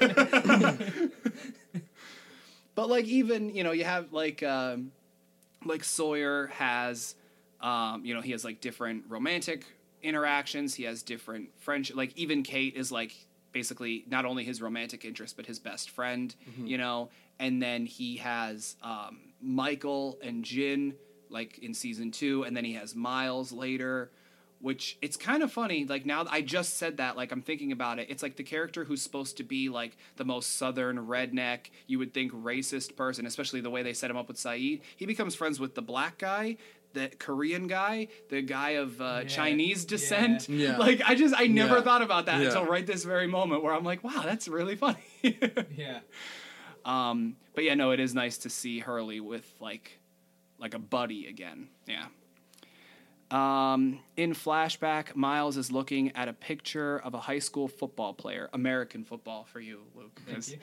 Um, he's at a picnic table in a yard with a man that we'll find out is the father of the boy in the picture. Yeah. Watch Breaking Bad. Yeah, yeah.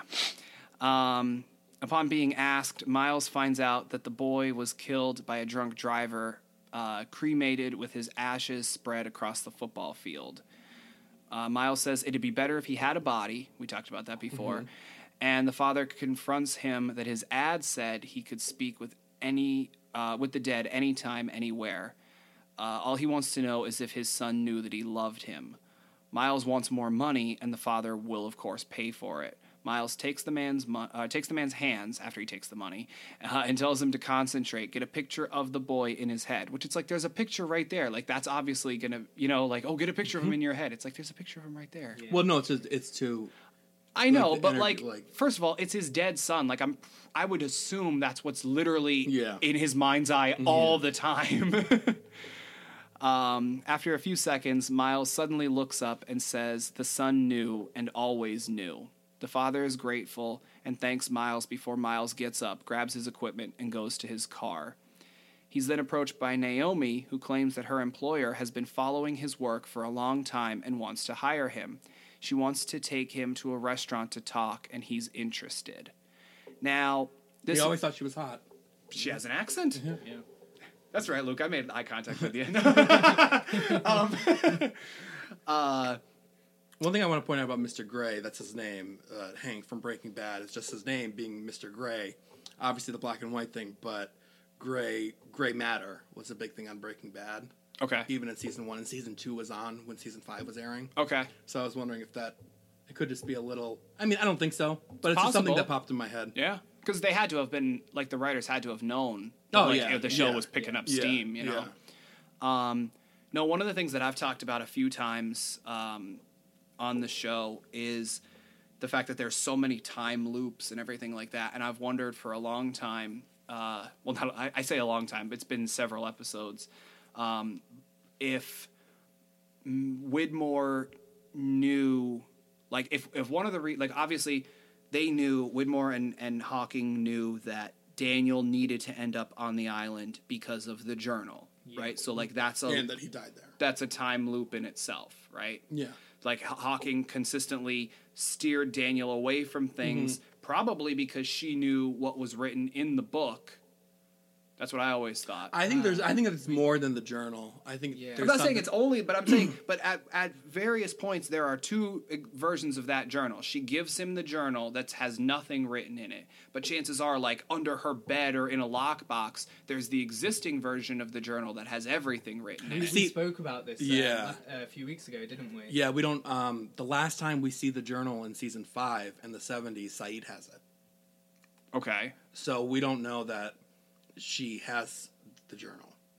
See, I always thought that she, uh, personally, No, no, a lot of people do, and Yeah. it, she could, but that's why she well that's one of the ways that i think that she knew the journal to get him the things that she needed to take because at one point when he's playing the piano and like she says to him like this is not your path yeah. i think it's because she knew Well, she's exactly, seen the journal. She's she's she had it in her possession for a while, right But, But I, did- I don't think she kept it because the last time we know of it in the '70s, uh, Sayid and uh, Jack Sayid has it when they're down uh, in the catacombs when the, they're in the tunnels. Right. When they're bre- uh, breaking apart the bomb. Right. Which And- she's there in that yeah, scene. but then she gets knocked out and Richard takes her. right. So, where the journal ends up from there. She doesn't necessarily have the journal, but she could have information from the journal. Right. Because she took it to her tent for a while after she, she killed Faraday and everything.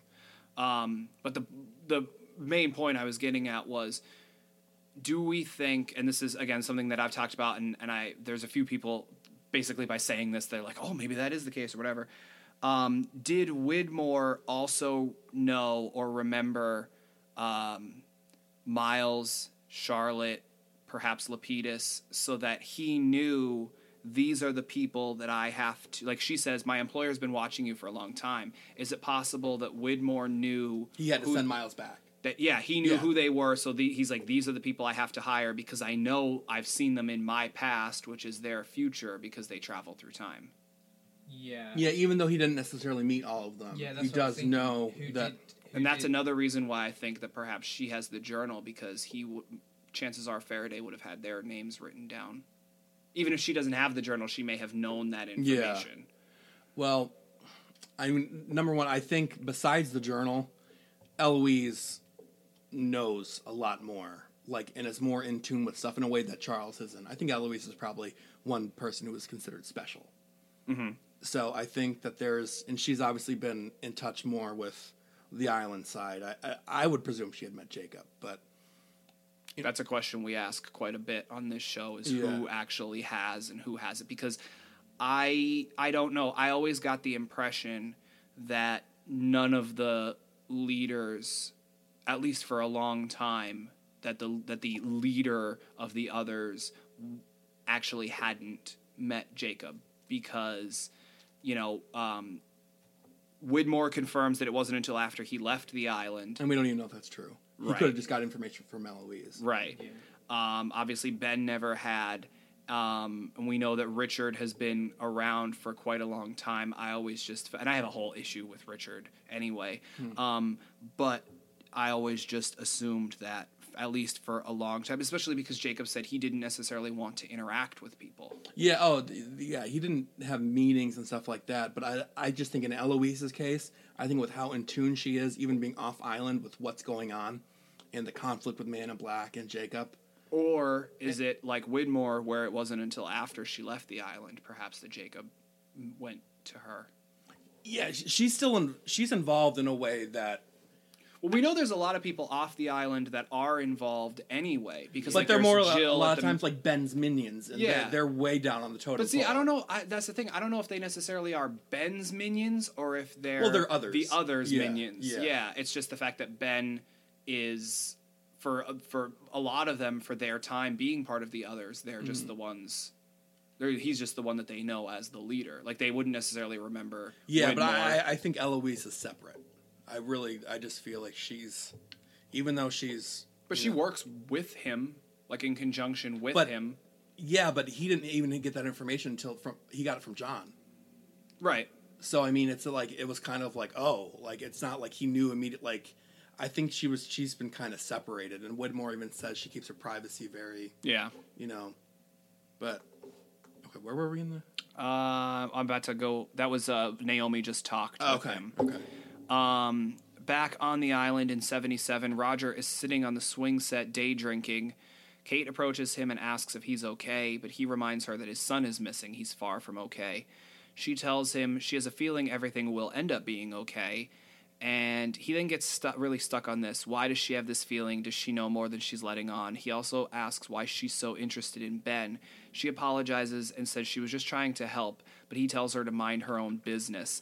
And this is a moment our friend Wayne would refer to as a Kate fail. Yeah, right. There's one thing that really annoys me about this scene, and that is Kate has lied her way through life.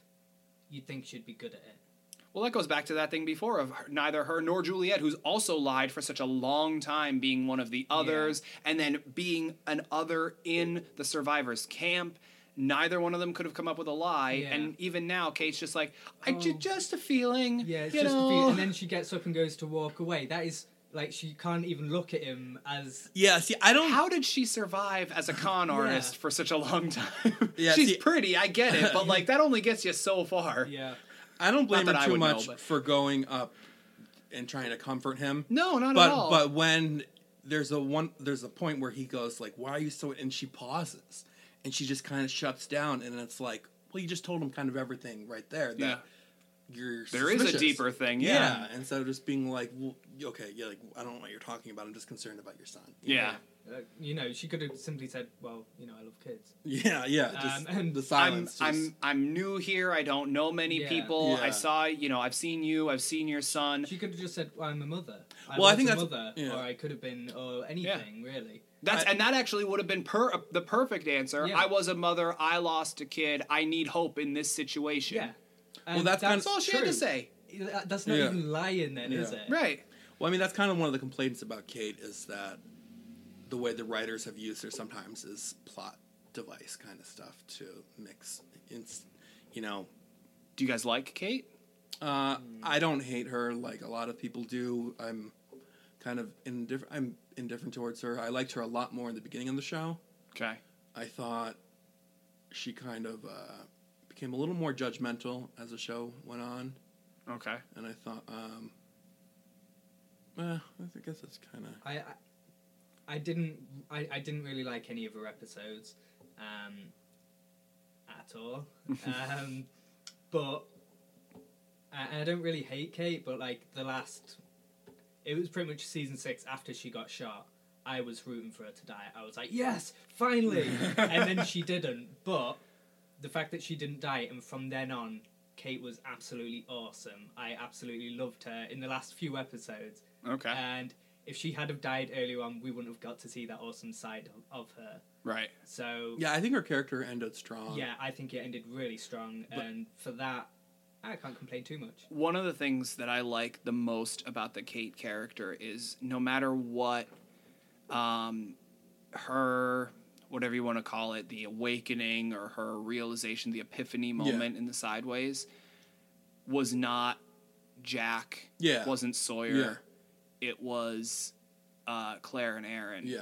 And Yeah. that to me, even if it was just like one of those last few episodes or whatever, that to me was like, this is the depth that people wanted from this character for such a long time. Because, Yeah. like you said, she was used mostly as like a plot device. Yeah. And so, like, she was always just like the reason or to further the reason that Jack and Sawyer were And fighting. she was often in times they would use her to screw something up, Yes. whether in the hunting party or whatnot. Yeah. Or you know she'll tell you know a secret or something like that. I think I kind of turned on her with uh, I didn't. I'm John Locke is my boy. John, Okay. I love John Locke, and I I didn't like the way that she turned on him, and I, I really really hated the way that what she said to him in Life and Death of Jeremy Bentham. Okay. I just thought that that was she was just on a high horse and just was like I, I don't know just stuff like but at the same time i think that kind of it makes sense for her character because her characters has always been the one detached from the mythology yes. she's the one that she doesn't care about the island she's not interested in the island and anything like that and that was the complete opposite that's kind of you know that's why you know my favorite characters were Locke and Ben. You know, I've always wanted to. yeah. I was right with Locke. I always wanted to. Yeah, go find out more. Which is funny because Locke ended up knowing nothing. No, like- I completely disagree. Oh, he knew nothing. He was just always just looking for like the next. from the beginning he knew that he knew that they were chosen the place was special he knew that jack had a purpose that they were all chosen not just him You're, he was always trying to find out information but ben held that information over his head. Locke didn't walk around like he pretended like he knew everything about the island. Locke what got him? But he killed- did walk around like he pretended he knew everything about the island. Those first few ones, he's just like, "We need to do this," and then the hatch comes up, and he's like, "We need to get into the hatch," and then the hatch didn't work out, and he's like, "We need to blow up the hatch," and then that didn't work out, and then we need to do this, and he was always like, he never. well i I- i don't quite see it that way. I think and first of all the hatch I think he was always kind of guided by stuff, and a lot of times the island, sometimes Man in Black, sometimes an outside force or whatever. But well, the hatch was a distraction from everything. His greater that- purpose, anyway, in my opinion. Uh, yes, a- but but like, that that's where I'm. That's one way where I'm agreeing with you. I'm But the hatch is important, and it's always been important that the, he felt something driving him towards the hatch. He didn't quite know what it was, but when you look at it, how that hatch is so important. It's what number one what brought them there, and then what happens at the end of season five. So like there's a there's there's a sense of destiny around the, It the definitely, hatch and them. yeah, it has to do with the mythology. I, I'm not No, but not just the mythology. It has to do with their mythology and them, and that's also the place of where they try to. I think there's a connection between the sideways and the end of season five. I don't, in the sense of that, they tried to, you know, with the incident to create this alternate reality. They didn't work. It didn't work. Mm-hmm. But then, when it's all said and done, in my opinion, the island rewards them with something that they kind of had wanted before. I don't, th- but that's my views on the sideways. I don't think the sideways is something that happens to every person in the world. I think it's a very island specific thing. That's I- I know a lot of people wanted to want to get into that conversation. I'm not going to do that right Yeah, now. yeah. But Yeah. I know a lot of people because I, get- but just talk, No, no, uh, no, going I back know. to John Locke I and what I was talking about, I think uh, I just have to disagree with you. I think John Locke was supremely vindicated. all right. So the 1902 and 09 beef is back on. um. All right, so we're back with Hurley and Miles listening to more music that plays at my grocery store work. We have Captain and Tennille's Love Will Keep Us Together playing as they're still driving. Hurley is still writing in his notebook. Hurley is questioning Miles on being able to speak to dead people, and he says he talks to them a lot. Miles is fascinated that Hurley has conversations with them as if they're his friends. Uh, Hurley then says that he's even played chess with them. Miles is mind blown, saying that that's not how it works, and Hurley uses this as his aha moment, saying Miles couldn't know how it does or doesn't work unless he could actually do it. He then tells Hurley that what he does is not chatting with ghosts, it's more of a feeling. He only knows who they were before they died, and Hurley says that it works differently for him and that Miles is just jealous that his powers are better. Miles informs him that they're at the orchid and to just deliver the food. Well, the, sometimes we play chess, obviously, Mr. Eko. Yes. Which is like the last um, Reference, basically, reference yeah. that we ever get to Eko. Right? Yeah, yeah. Um, the orchid is still under construction. Dr. Chang comes up asking what Hurley is doing there, and Miles informs him about delivering lunch. Hurley then tells Chang he won't tell anyone about the body because Hurley never knows how to keep a secret. um, Chang is furious, and Miles mentions how Hurley just found it. And Chang threatens Hurley with picking up polar bear poop if he mentions anything about this to anyone. And I love the fact that he also says that the Hydra Island being for ridiculous experiments. Yeah, I've got that Yeah. as well. Yeah. A lot Like- of respect for. Uh, right, that Zool- zoology. Because like the polar bears are for they're, they're exp- testing on them for the orchid station, right? But they're in So, like, in a I'm- way, but in a, a way that's kind of like, just like you get a monkey to do something for you, not in like a. Or I just Is think it- it's I just think it's weird how he thinks like he seems to be quite in charge of Oh, he's high. He's high up. yeah, Yeah. he's high up so I, I think it's a bit strange that he would if he thinks something is that stupid that Well, I think would- compared to him dealing with space time and everything and the energy that you know training polar bears to do this or you know the Maybe- Hurley bird or something like that. Maybe you know. somebody, maybe yeah, maybe somebody thinks that the energy can help educate the polar bears. He doesn't. He may not think of it that way because he's so interested in space time. Yeah, yeah. I- I think the Hydra has its purpose. I think. I know, think so too. Yeah. But I'm also wondering, um, like you said about the the polar bears, is it possible that they weren't the same polar bears? What do you mean? Were the polar bears on Hydra the same ones that they were going to be using to turn the wheel and whatever? Well, where else did the polar bears come from? They could have more than one set Oh, of polar bears. No, no. Well, like no, they, no. like they like they buy a bunch of polar bears, right? Yeah. yeah, but they, They were on. send they send some of them to Hydra, and then they send some of them to the Orchid, No, I see. I think they were at Hydra, and that's where they were training them with. yeah and then they came to the Orchid. That's Or what that, that was like the the, fish biscuit thing is to train them so they could do the certain thing so they could push the wheel. Okay, yeah that's what I, I just that just well. popped Yeah. into my head, so I just wanted to see what. Plus, you want to get the polar bears tame enough where you can ship them across to another island without it. and they weren't going to be um, needed yet, you know. Yeah. And and w- it, it could also be the polar bears were just there for a different reason, and then once they they got to the Orchid thing, it's like, well, we could use that. We don't want to send a person down there. Yeah. Yeah. Let's let's train one of our big bears and have them go down there. Yeah. Yeah. Fair enough. Um, Chang then tells some men to take the body and tells Miles that he'll be back and to stay there. As Miles and Hurley wait there, Hurley tells Miles how Chang is a douche, and Miles informs him that that douche is actually his father. Chang is yelling at people as Hurley looks strangely at Miles. Did you see this coming when you watched? I when I watched, I was not a big um because I I didn't get into the show until ri- I think I watched the first four seasons, but I never watched any of it live until season five was the first Okay. season that I ever watched live. So I was so just into what is happening. I need to gather all the information. Wasn't and- big on theorizing. and yeah, like whatnot. not Yeah. while I was watching Yeah, it. So yeah. like maybe if I had had a little bit more time, but like I also never, I never wanted to be presumptuous that like, oh, all the Asian characters No. are related. Yeah. No, You know? no. But um, I, I remember because like I used to watch it pretty much from season two. I watched it live-ish. Oh, that's As- the question I forgot to ask you guys at the as, beginning was how um, you guys got into the show. yeah. Sorry. no, no, whatever. Um, so like I started watching it around season two, um, but I, I avoided spoilers. Um, I just avoided any form of spoilers. But I did like to discuss theories on the episode. Um, and the first time we ever see Miles, I was looking at uh, I can't remember what episode that is. Confirmed dead. Confirmed dead. Yeah. Yeah. So uh, where he falls down on the on the rock, um, Mhm. and he yeah He's playing dead. yeah. Um, so after that episode, I went on forums and like seen what people thought, and straight away, like the first one is, "Hey, do you reckon it could be um, Marvin Candle's relative or something?" Right. And I was like, "Oh, that's kind of cool. That'd be cool." But I didn't really think of it ever again Yeah. until until like this scene, and I was like, "Oh."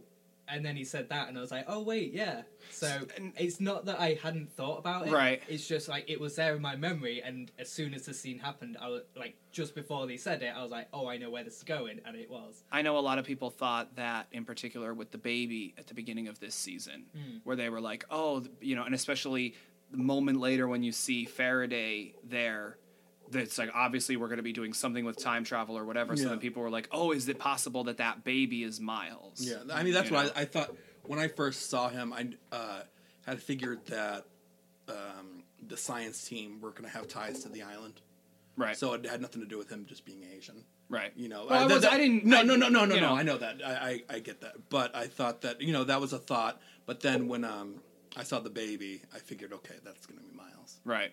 because it's not just uh, because loss is usually always very connected. It and Mm. usually in some way that you know. I never made that connection. See, and and we that's- knew that Charlotte had been to the, to the island Yeah. before from the end of season four. and that's the thing is like it's one thing that I like about Lost is like that whole like six degrees of separation thing. For the most part on TV shows, though, I don't necessarily like that.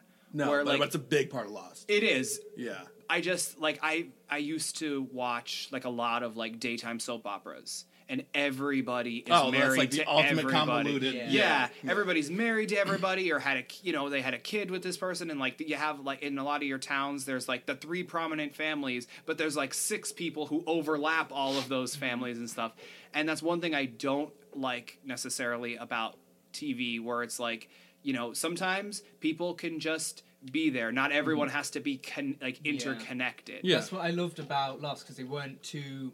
It weren't like they were meeting them directly, like like before the plane, yeah. and like their paths crossed in Yeah. like such a, a minor way. or where- even they crossed with somebody else Yeah. like Yeah, the uh, degrees. like Yeah. cassidy yeah. Yeah. you know like that's the sort of thing that i'm that i was okay with so i also didn't necessarily want to be presumptuous in just like you know oh is you know is is there going to be a connection do you know what i mean like Yeah, like yeah. A, a familial Yeah. connection with this um in flashback, Naomi takes Miles into a dimly lit room. He mentions about going to dinner, but she reminds him that she only said about going to a restaurant. Some lights come on, and Naomi tells Miles that this is his audition. There's a dead body. She throws a band of cash to Miles and asks about the man.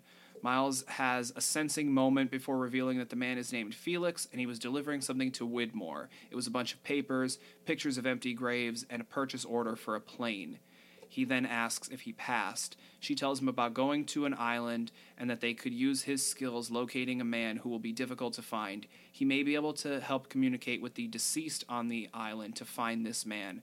And Miles refuses until Naomi offers him 1.6 million dollars. I want to say though, because he accepts this, of course. I do want to say I love the fact that she doesn't say like dead people. She says that I don't remember her exact wording. Residing. Yeah, a lot of deceased residing on the island. Yeah. And I just read a thing about that the other day where apparently some people don't think like Michael is dead because he just became part of the Whispers.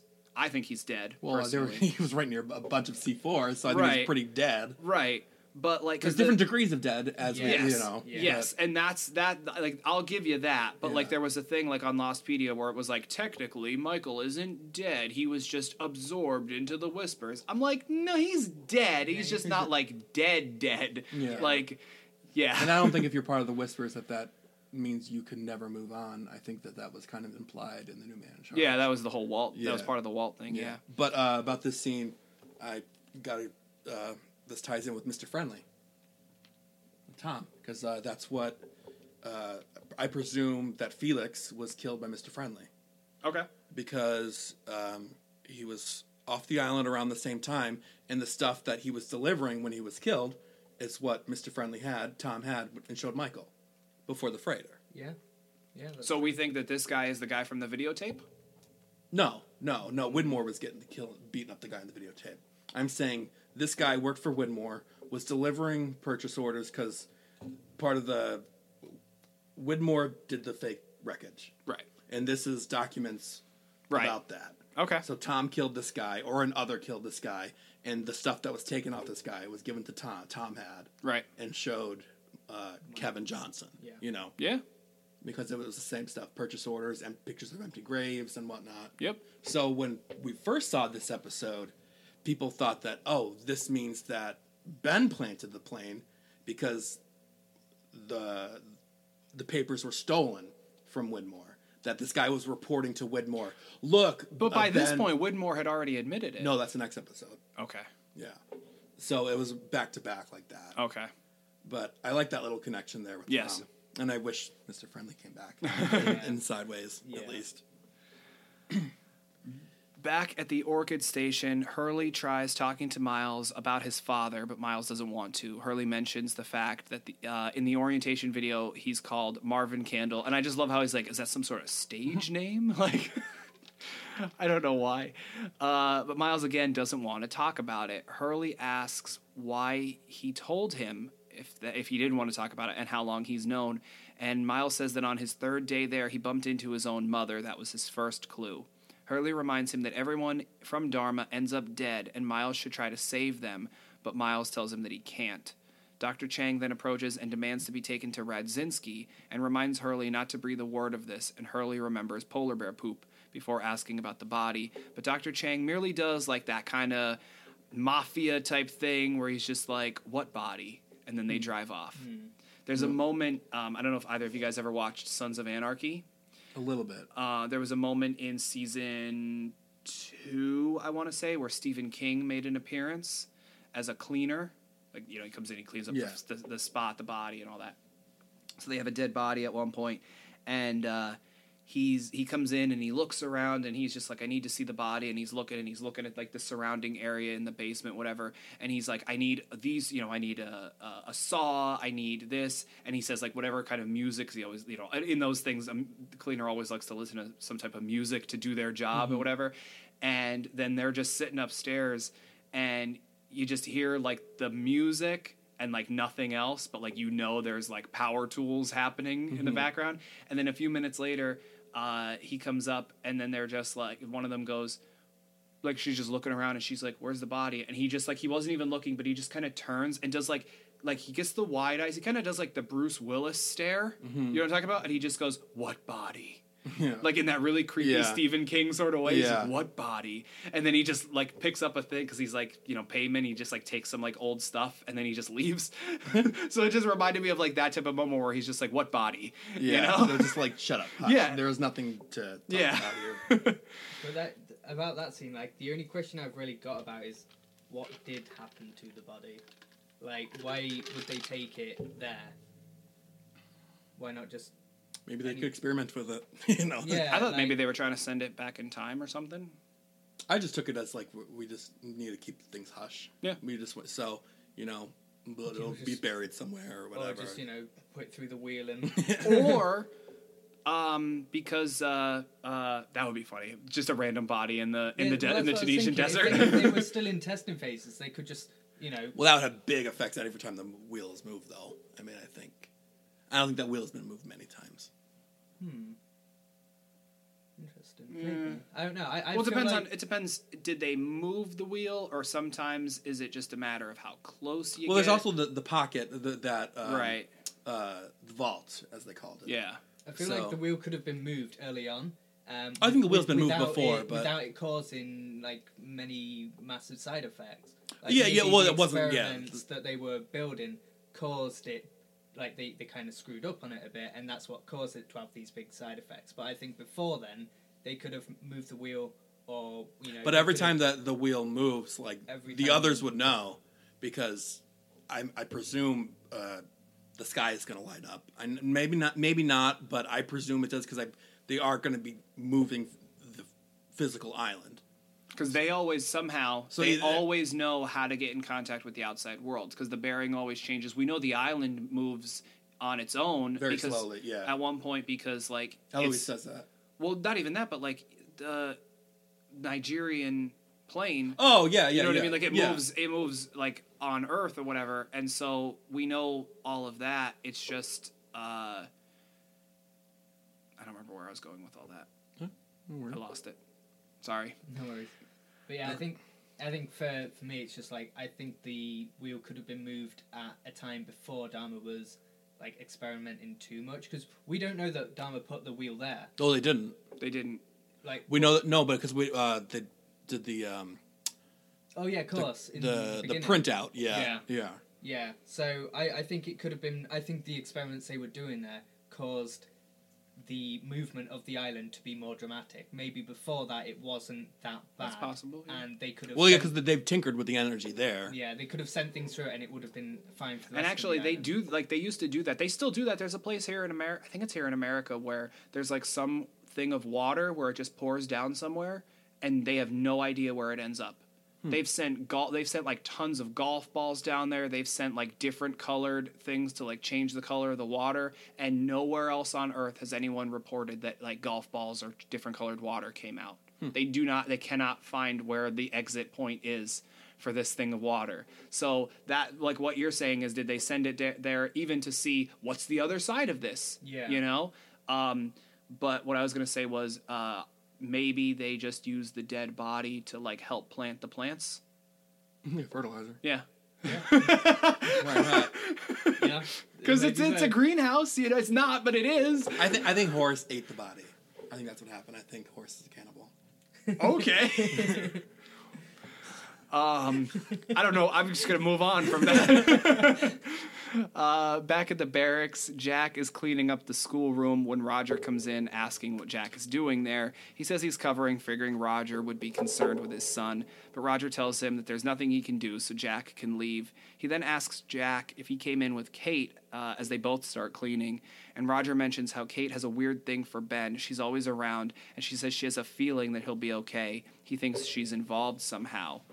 Uh, but Jack tells him that after the day he's had, he's had a good excuse to get drunk and now has crazy ideas. Kate is his friend and she'd never hurt his son. And Roger leaves. And that just that makes me laugh every time where it's like, oh, you know, she would never hurt your son. And it's like she would be the first one to want to hurt Ben. But she- Older Ben. Yeah. I, I think the way Jack played it there um, was a bit weird. Um, Well, he gave he gave that he really knew her, like 'cause he was really going to bat for her. Uh, but like, he- so Roger's clearly drunk and in a bad mood, and you know, Good drunk going- acting, by the way. Yeah, yeah, definitely. Um, but then Jack, the way like he approaches him to try and like make him see sense, is very like confrontational. He sort of like gets r- really close. Well, to to be fair- if I was drunk and Jack did that to me, he would have he would have got. a I love how you say if as if you're not always in a constant state of drunk. Um, I mean, that's true, but, but I just I wonder if that's only because that's the only way that Jack has ever known having been on the other side of that. Like he's always been whenever his father's drunk, he's always confrontational with his father. whenever he's been drunk, everyone's always confrontational with him. Yeah. So maybe that's the only way he knows to deal with this Yeah, type of maybe so. situation. Instead of just laughing it off and going, "Nah, don't be silly. It's yeah, Kate." yeah. It's just he just he he knows there needs to be confrontation. Someone's drunk confrontation. Yeah. Well, it's interesting that uh, the Dharma students are learning about Egyptian hieroglyphics and mythology. yes. So that's I'm really interested to be like what the curriculum is for Dharma students, like what they're learning and everything. I wonder it's if- pretty interesting. I wonder if that's if it's based because we know at one point they're learning about a volcano, which of course was supposed to play into the show Mhm, yeah. in the finale. Um, but I wonder if somehow because well, okay, it the, here's the question is in theory are these kids going to grow up to then work at some of these stations? I would imagine. So then, are they teaching them things that will eventually help them, such as do does Dharma know that elsewhere on the island there are others or hostiles or natives, whatever you want to call them, things where there are Egyptian Oh, things. Oh, yeah, yeah. so then they're teaching Yeah. them here's some stuff, and Yeah. then later on it's going to click in their brains when they're working at like the Arrow Station or whatever, where it's like, oh, I remember learning about Egyptian stuff. I can use that to take these bastards down. Yeah, that's You know? why I think the Dharma curriculum is pretty specific and island based. Yeah. almost, which I think is pretty pretty interesting. Yeah. Like Latin as well. That's a, a language they would have learned. Yep, definitely. exactly. Back in the van, Hurley is in the back seat and tries to get Chang and Miles to talk to each other. He asks about the orchid, but Chang says it's classified and confirms he hasn't told his wife nor his three month old son. Hurley uses the son as his in, making note of the fact that Miles is the name of the guy driving the car as well. Hurley goes another route, asking if the two of them are close since they've been around each other for three years, and Miles says they don't run in the same circles. And Chang mentions not knowing that there are circles, which is exactly that someone who's in a superior circle would say. Yeah. Uh, and Chang then tells Miles to stop. Chang gets out, moves some fake foliage, which is actually a gate. And a moment later, the van is driving into the huge construction site of the Swan Station, which, of course, over the next several episodes, we'll definitely be revisiting this set. Um, as Chang gets out, he tells Miles that he'll just ride back with Radzinski. Uh, and Hurley questions where they are, but Miles doesn't care. As they're leaving, Hurley sees and hears some men etching the numbers into what'll become the side of the hatch, and he freaks out, realizing what they are. Hurley mentions that this is going to be the hatch that crashes their plane. Right. Well, a few things. Okay. Yeah. the- so one thing that I have is Miles' question here. He's like, "What hatch?" He's been there. He was He's just been there several episodes and ago. Like, and like What do you they, my so they, Oh, they've yeah. been there in the past, and surely Sawyer would have spoke about the hatch, and it's quite a big thing. It always has been. So he would have known exactly what Hurley was talking about. So I just thought it was weird how Well, it's like, But they also referred uh, the term hatch in Dharma has like even though it was a word that was used, you know, in season one pre we knew about Dharma. Hmm. Then when you would see like season three, there's like the on blueprints. the blueprints. Oh, see that bugs me all this. like on the on the for the the looking, Looking glass, or glass. the looking glass hatch. Hatch. And I'm like, no, you don't use that word. Yeah. That's the survivor's word. Yeah. Yeah.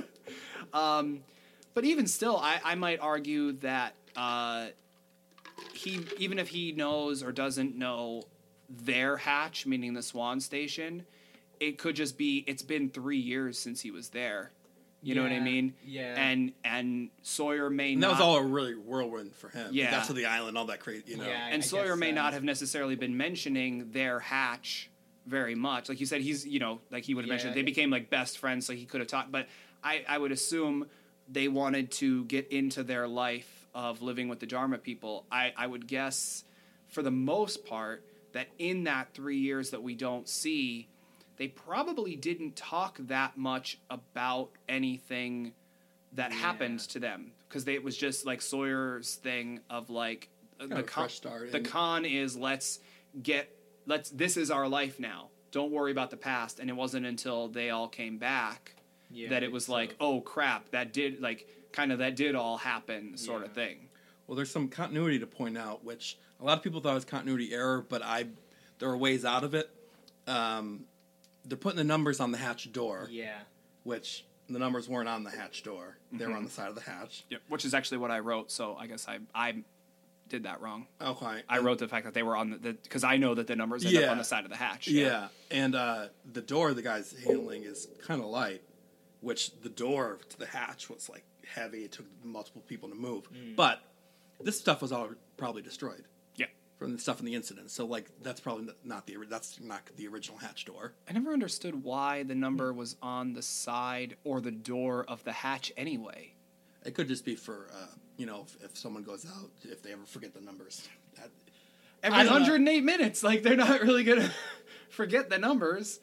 Like, why would they? no, need- but if there are new people coming, I mean, it doesn't. But even still, they have that other door. They go out the the main door that they use is not up that ladder.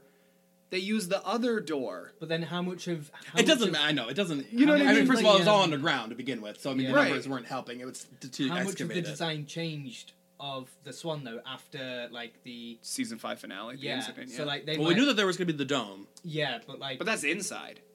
Oh no, I no, I know, but he's just talking about design. Just yeah, just No, like in general. I thought you meant out. I thought outside design was what you were talking about. well, we're talking about. Both, I, yeah, yeah. both, Yeah, yeah, because okay. like after this, you know, they had to fill it with um, cement and concrete, and like that would have had to. They would have had to build extra things, and like maybe they that was supposed to be the only. See, now entrance that's that's or- funny because they said, you know, like, oh, we're gonna bury it all in cement and concrete, and technically speaking, they did, but then they didn't.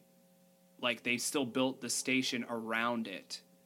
Do you know what I mean? Like, do you know what I mean? And that was what I always thought was interesting. Was like, did they say we're gonna bury it and kind of like the the pearl where it's like don't tell anyone what you're doing down here you know what i mean and then of course that was like the actually not true thing but it was like don't tell anyone what you're doing down here and then radzinski and maybe some of the higher up dharma people were like okay so we've told everyone we're not really going to build this swan station but we're going to keep building this one. we did it in secret once let's go back and do it in secret again Well, I think it, it was pretty much. I think I would imagine the interior layout was pretty much going to be the same, but the purpose of, um, you know, the domed room and everything it was completely different because instead of with studies of electromagnetism and whatnot, it's now just about re- releasing the en- energy every time it builds up. Yeah, Right. It doesn't. So, so like the doesn't original really- intention of, of the Swan Station is, you know, Yeah. pretty. I mean, we knew they're going to be studying the energy and whatnot, but as opposed to like what it originally was going to look like when it functioned, we don't really know. Yeah. Um, in a flashback, Miles is at a taco stand, uh, buying a taco and then walking away. As he's walking, he's approached by a man named Bram, who calls him by name. Uh, the men he's with take him into the van, and Br- there's so many rhyming things in this. the man and the van named Bram, you know. Uh, he tells him that they need to talk. He can't work for Widmore. He then asks what lies in the shadow of the statue, but Miles has no idea. Bram uses this to say he isn't ready for the island. However, going with Bram, he'll learn about his gift and his father. And Miles claims he stopped caring about his father a long time ago. However, he will pass on the mission for $3.2 million because that's double the 1.6, which of course answers that question Yep. from when we first, uh, you know, not long after we first meet Miles. Um, Bram won't pay anything, and they throw him out. Bram then says that Miles is on the wrong team, but his team will win, and he drives off. I'd say he's team one. Does Widmore in season six? Yeah. Does Widmore in season six work for Jacob or not work for Jacob when him, like when when him and his team go back to the island in their submarine? Because he says Jacob met with him. He told me I need to take Desmond. Blah blah blah. Bram also works for Jacob. So why is Bram saying they're two on two opposing sides? Well, because at the at this point they were Yeah. The, when the freighter was coming. When when Widmore and uh, says that uh, Jacob came to see him, he said, "Not long after your people," which was an interesting phrase, destroyed my freighter. So it was after when the freighter was sent. Mhm. Uh, according to Widmore, he Jacob hadn't come to see him yet. Right. So it was after that. So it's after this time. Okay. When- but as opposed, So at some point, perhaps someone passed the word along to Bram, going, "Oh yeah, by the way, we're cool with Widmore now." well, he was Well- dead by that time. Like Or maybe they didn't. Cause No, because when, when when this happens, Widmore is at odds with Ben. It's the middle of the war with Ben. Yes. So uh, Widmore isn't on the side of the Islanders. It's more self interest kind of, or presumably, we don't really know. Oh, I think it's definitely self because he all he wanted was the island. Yeah, but I don't think it's like in the way that like Ben says, like he's going to make a, a tourist place. You know, like Right. or you know what what that meant. Obviously, he wanted the power, but what he meant with that power, we don't know. But um, I think he going back to what you said earlier about Eloise and Locke. I think he wanted, just like Ben with Locke. Ben wanted the closeness and the specialness, they both wanted what Locke had, which was a communion with the island. and that's what I think. I think that's what Widmore thought. If he had the power, that would eventually happen to him. yeah, no, yeah, bad thinking. Yeah. That's not how it works. right, but, he doesn't yeah. know. No, yeah. Well, uh, it's also just uh, he's a powerful man, and to have arguably the most powerful place on earth, and it's yours. Yeah. I mean, not much can really top that. Yeah. Yeah, I don't think Bram was ever told that Widmore was on the same side. Well, they weren't the same side until, but because then he goes to the. Uh, oh yeah, because Bram. Okay, I, I'm getting a little confused. I'm I'm trying to think of what. Uh, When does Bram die? Bram comes to the island. That it would be uh, three years after the scene in the van. Yeah. So by the time he comes to the island, he could know that. I mean, but Widmore, he doesn't need to know any of the Widmore stuff at that point. At the point when he's talking to Miles, he Right. knows that Widmore. But it's interesting the things he's saying. If, you, if uh, you know, if you come with us, you'll learn all this stuff. by going to the freighter is that what gave Yeah. Miles that information. Yeah. So it's kind of ironic that. But you never know what what could have been That- that could be because like Bram works for Jacob, thing. right? Yeah, yeah. So he could have gotten all that information. True, true. But I'm just saying, by going with the freighter, Yeah. Widmore, he did. Yeah, That, what's- that, well, that could that's- be like um, like a course correction thing where he could have chose either option. And it's going to Uh, get him there so like way. he's got free will to choose either one, but it's going to lead down the same path. yeah, eventually. yeah. I had an interesting um, conversation the other day with Wayne about the whole free will versus fate thing, and it was several episodes back. So I don't know if anyone has has messaged about it by the time this episode goes out, but I will propose it here to the two of you.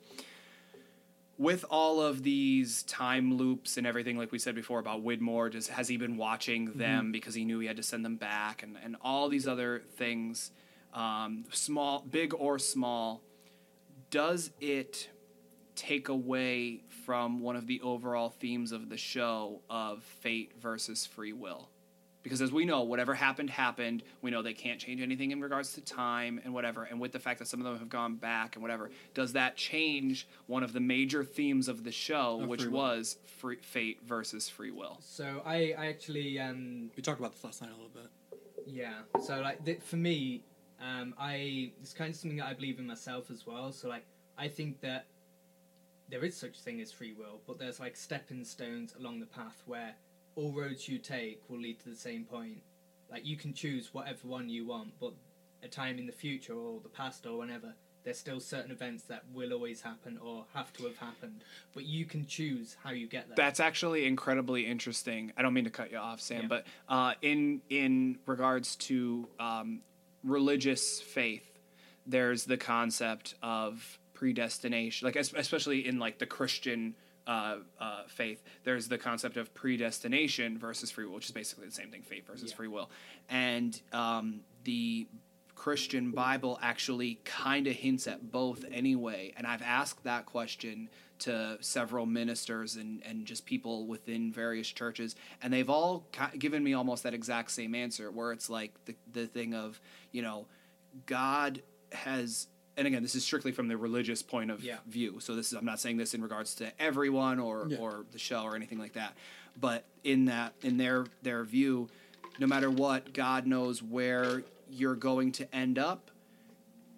And you don't necessarily know where that's going to be, but like you said, it's just going to be where, technically speaking, it has been predetermined, but your way of getting there is different because you can choose various paths. So the ending, or like you said, several different points along the way, you could choose to go right or left, and right may take you directly where you need to go, or like the course correction thing of if you go left, you may go down several other paths, but then you'll eventually end up here, and then you have another choice, and so on Yeah. and so forth. Yeah. So it's it's very interesting that, that that's your point of view. yeah. I see that applying to Desmond in the show because I think course correction that's where that comes in because I think whatever happened happened except for with Desmond because he has kind of altering past a little bit, but there's always course correction that's going to lead him the right way, Yeah. or the, the way he has to go. But in the fate versus free will thing, I think it, it's a balance of both, just like science and faith. That yes, there is fate that this is what, but when they're in the past, they still have free will, but they're they're creating history. But So- are they? Because like Sawyer says at the one point, like let's go bet on this team to win the Super Bowl. We're going to invest in Microsoft or whatever. But they don't. But can they? Well, but I mean, they got. Yeah. well, like, could could Sayid murder Little Ben? No, he couldn't Right. because it never happened. Right. So there's certain things they obviously can't do, but they still have free will in their choices of what they do, to a degree. To a degree. Yes, uh, But, not completely. No, no, no. Right. But it also comes down to what they know. Like if they, you know, obviously they don't know every single move Yeah. that happens. That's what I was. That's what- and that yeah, that goes along with what he's saying, which is like But I, I think on Lost, I think this is how it always happened. I don't. I think when we're seeing the island history, I think this is exactly how. it Well, yeah, I'm happened. I'm fully in agreement. I think if at any point in season one, two, or three, had they gone into like at one point we see um we, we see them no no no we see them in the in the rec center Yeah. right like when they're Yeah, when Sun with Christian and Frank when they see the, yes Yeah. yeah had they gone into the rec center it would have been there. it would have been there Yeah. and they like like Kate who was being held in there when she's like she's handcuffed on the pool table or whatever if she had just looked around she would have seen herself Yeah. in one of those pictures and i think that's always the case but does that mean that when she got back there would would everything have just course corrected to the point where if she ran or if you know she was just like i said like sawyer says at one point like let's go bet on mike and we know that some of them can leave because fair we see at the by the end of this And if episode they did that, that's would have been what always had happened. Whatever they do is what always had happened. But we, but, but see, that's the thing. Like, what, other than the, other than the, the thing of like, you know, sometimes like if Michael goes to shoot himself, we know the gun jams or Yeah. whatever. What would have been the thing to stop them? Because Sawyer and Juliet oh. say we know we can't actually go and do that because no one named James Ford. Uh, actually went and bought Microsoft stock and became a, a billionaire. Something will stop them. But it's that's what I'm kind saying. of is- like what Eloise was talking about with the man with the red shoes. That's where like the destiny, like So the destiny. cour- so it would be the course correction. yeah, it would be like Yeah. something will step in, something will intervene to prevent if it if you're going to make So- a decision just right. like but so then, technically speaking, there isn't there is complete but free will, no, Right. No. But I mean, they're they're still human beings making decisions. Right. Yeah. Yeah. It's just certain. But doesn't points that in in looking back, doesn't that bug you a little bit? Bugs Well, me. but that's just that's just how time travel stuff. That's I that's the know. can of worms that they I, open with. That. I'm completely in agreement. Yeah. I'm just saying, looking back on it, with everything being completed now, and realizing like you know there are all these time loops and all these other things. It's it- like, are they just there because they had to be there? Right. But uh, are as they, we learn like, more, like we more. talked before about Kate just being like a pawn. She's just like a story object or whatever. Realistically, all of them. Mm-hmm. Oh, I mean, in, in yeah. any story, any Yeah. character is Yeah. just a story object. But really, this, like, very much so. Just oh, they've just- always been pawns in a greater game. Yeah. Yeah. In this. yeah. Um.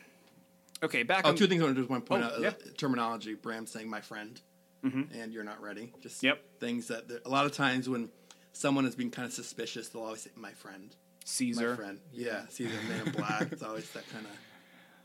Um, okay, back on the island at night, Miles is driving the van back. Hurley is still writing in his book.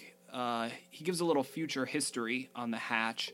He then asks if Chang is around when Miles grew up and thinks, but when Miles says that he wasn't, he thinks this is nice because at least he gets to know him. But Miles says his dad is a bad guy. He forced them to leave, he was never around. Miles gets mad and decides he wants to get into Hurley's business instead. He grabs the book and starts reading what turns out to be Hurley's version of Empire Strikes Back.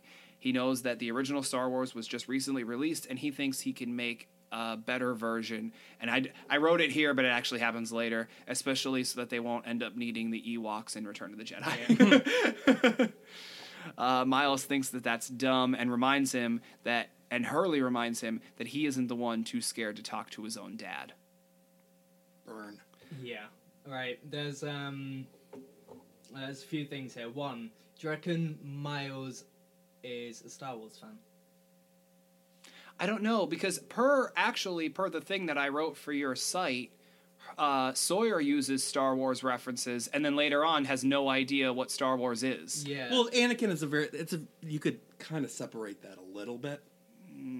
I don't know. A lot of people know Star Wars and they didn't the original trilogy, Yeah. and Anakin isn't a big. Yeah. Yeah. You know, it's just kind of Darth Vader. But like, I feel if Miles was a Star Wars fan, then he would have read that, and the, the part where he's reading the script, um, Chewbacca's part, he would have done it. He would have given it his best shot. Yeah, he would, have, he would have done his best Chewbacca impression, but he's, he just he just didn't. Yeah. And When he first if read that it- was me reading that, I'd be like, I get I'm glad I got that. Well, uh, well, uh, Furry Fist or Fury Fist works too. Like Yeah. when he first said it, I, I didn't know that it was a spelling Yeah. error. Yeah. so I was like, oh, it's Fist of Fury. Um, so there's another. The second thing is, um, I remember when this episode Yep. originally aired, and um, the day after, uh, it was like on Lost forums and stuff. So basically, what had happened was um, somebody had gone on Wikipedia and edited the um, uh, the Empire Strikes Back uh, page, and the author they'd put in Hugo Reyes' name. oh really? Yeah. That's funny. Um, and it, and because Wikipedia was a bit easier to edit back then, and anyone could do it. Um, I was a is- huge Wikipedia editor yeah, back then. So it just Lost actually the Lost season five articles was like my bread and butter. I used to be like very protective of those pages. Yeah, so like um, it was it was like that not for too long before somebody realised, but it was uh, long enough for Lost fans to be like, "Oh, that's cool." That's like, funny. This is on Wikipedia, and Hugo Reyes. I never uh, knew that. Yeah. Huh. Uh, still at night in the barracks, Sawyer walks into his home. Juliet greets him, and Sawyer starts to talk before Jack makes his presence known. He tells Sawyer that Roger is suspicious of Kate because she tried to make him feel better. Uh, and Sawyer knows how Kate is and how this never works. Jack says he talked to Roger and thinks that he stopped him for now. And Sawyer thanks him as Jack begins to leave. Phil then comes up to the door, telling Sawyer to come to the office. He knows who took the kid. He shows the tape and knows that it was Sawyer. Sawyer says he can explain and tells Phil to come in. Phil hasn't told Horace yet, and this gives Sawyer the okay to knock Phil out, and he tells Juliet to get rope. The the actor who plays Phil, I don't know his name offhand, good actor, always plays like a smarmy guy, Yeah, and he's yeah. really good at it. You know? How's that look? yeah. He's in uh, Once Upon a Time. Yes, I was just thinking yeah. that. Yes, yeah. He's in Twin Peaks: The Return.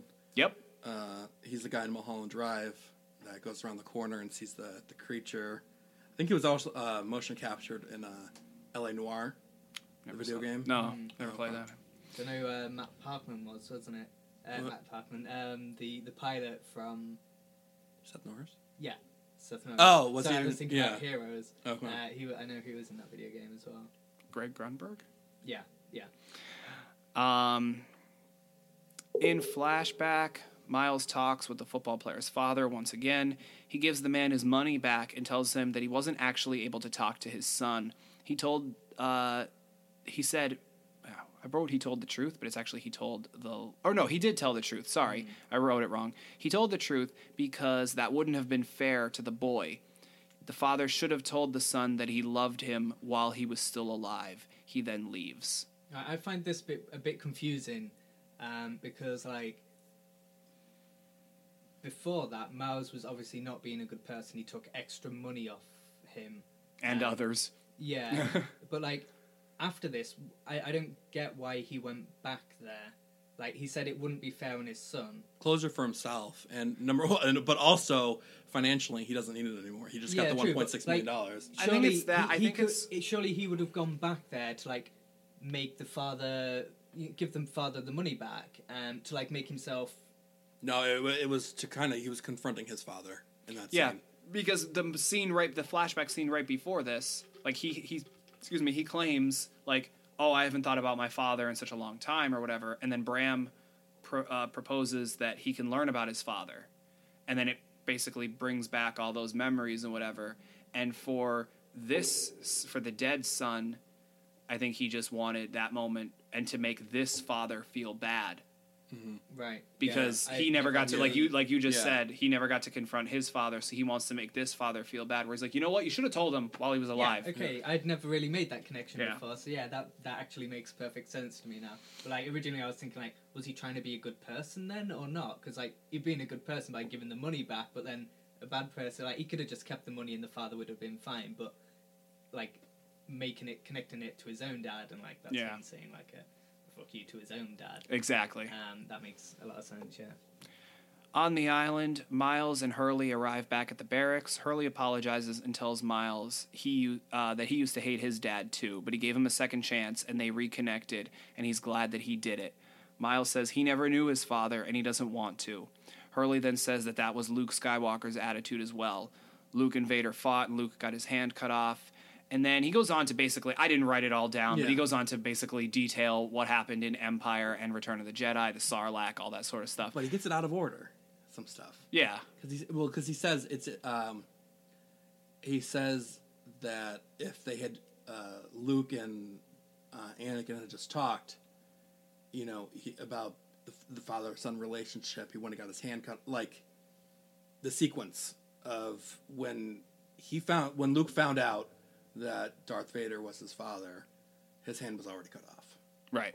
So the way Hurley words it Yeah. doesn't. But I'll give him a pass. Uh, but as I, you know, there was a lot of bad that happened before they eventually made up, and he once again reiterates that Ewoks suck.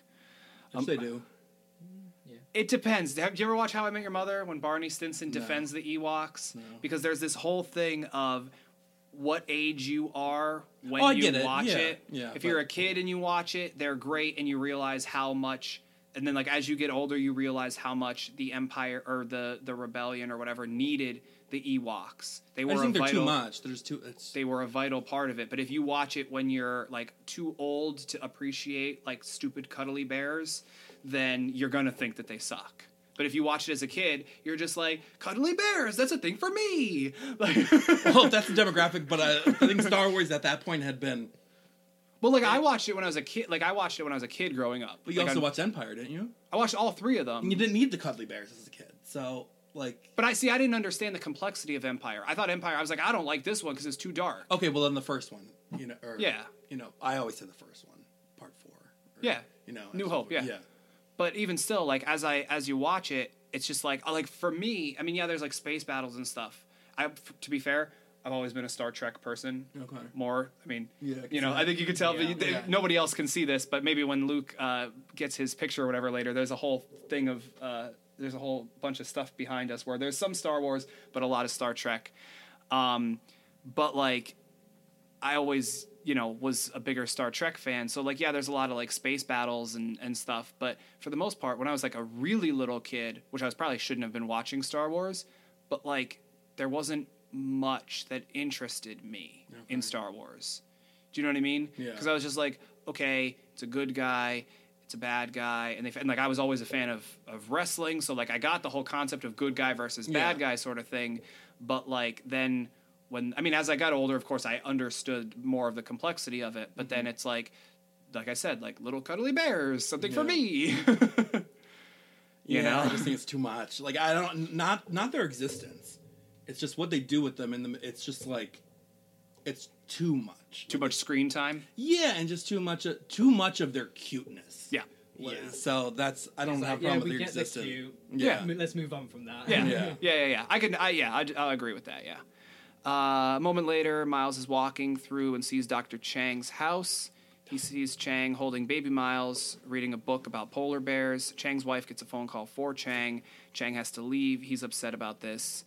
Uh, Miles then sees Chang leaving, and Chang notices him and tells him that the sub is there from HQ and that he's needed. Moment I am. a moment later, we see scientists from Ann Arbor coming off of the sub. Uh, one of them, in particular, asks for help, and we see that it is Daniel Faraday. Good old Twitchy. He was sorely missed by that when I was watching. Yes. like, Where is Faraday? Come on. Yep. And it's it was a good it was like a good kind of mystery of like this three year period happened.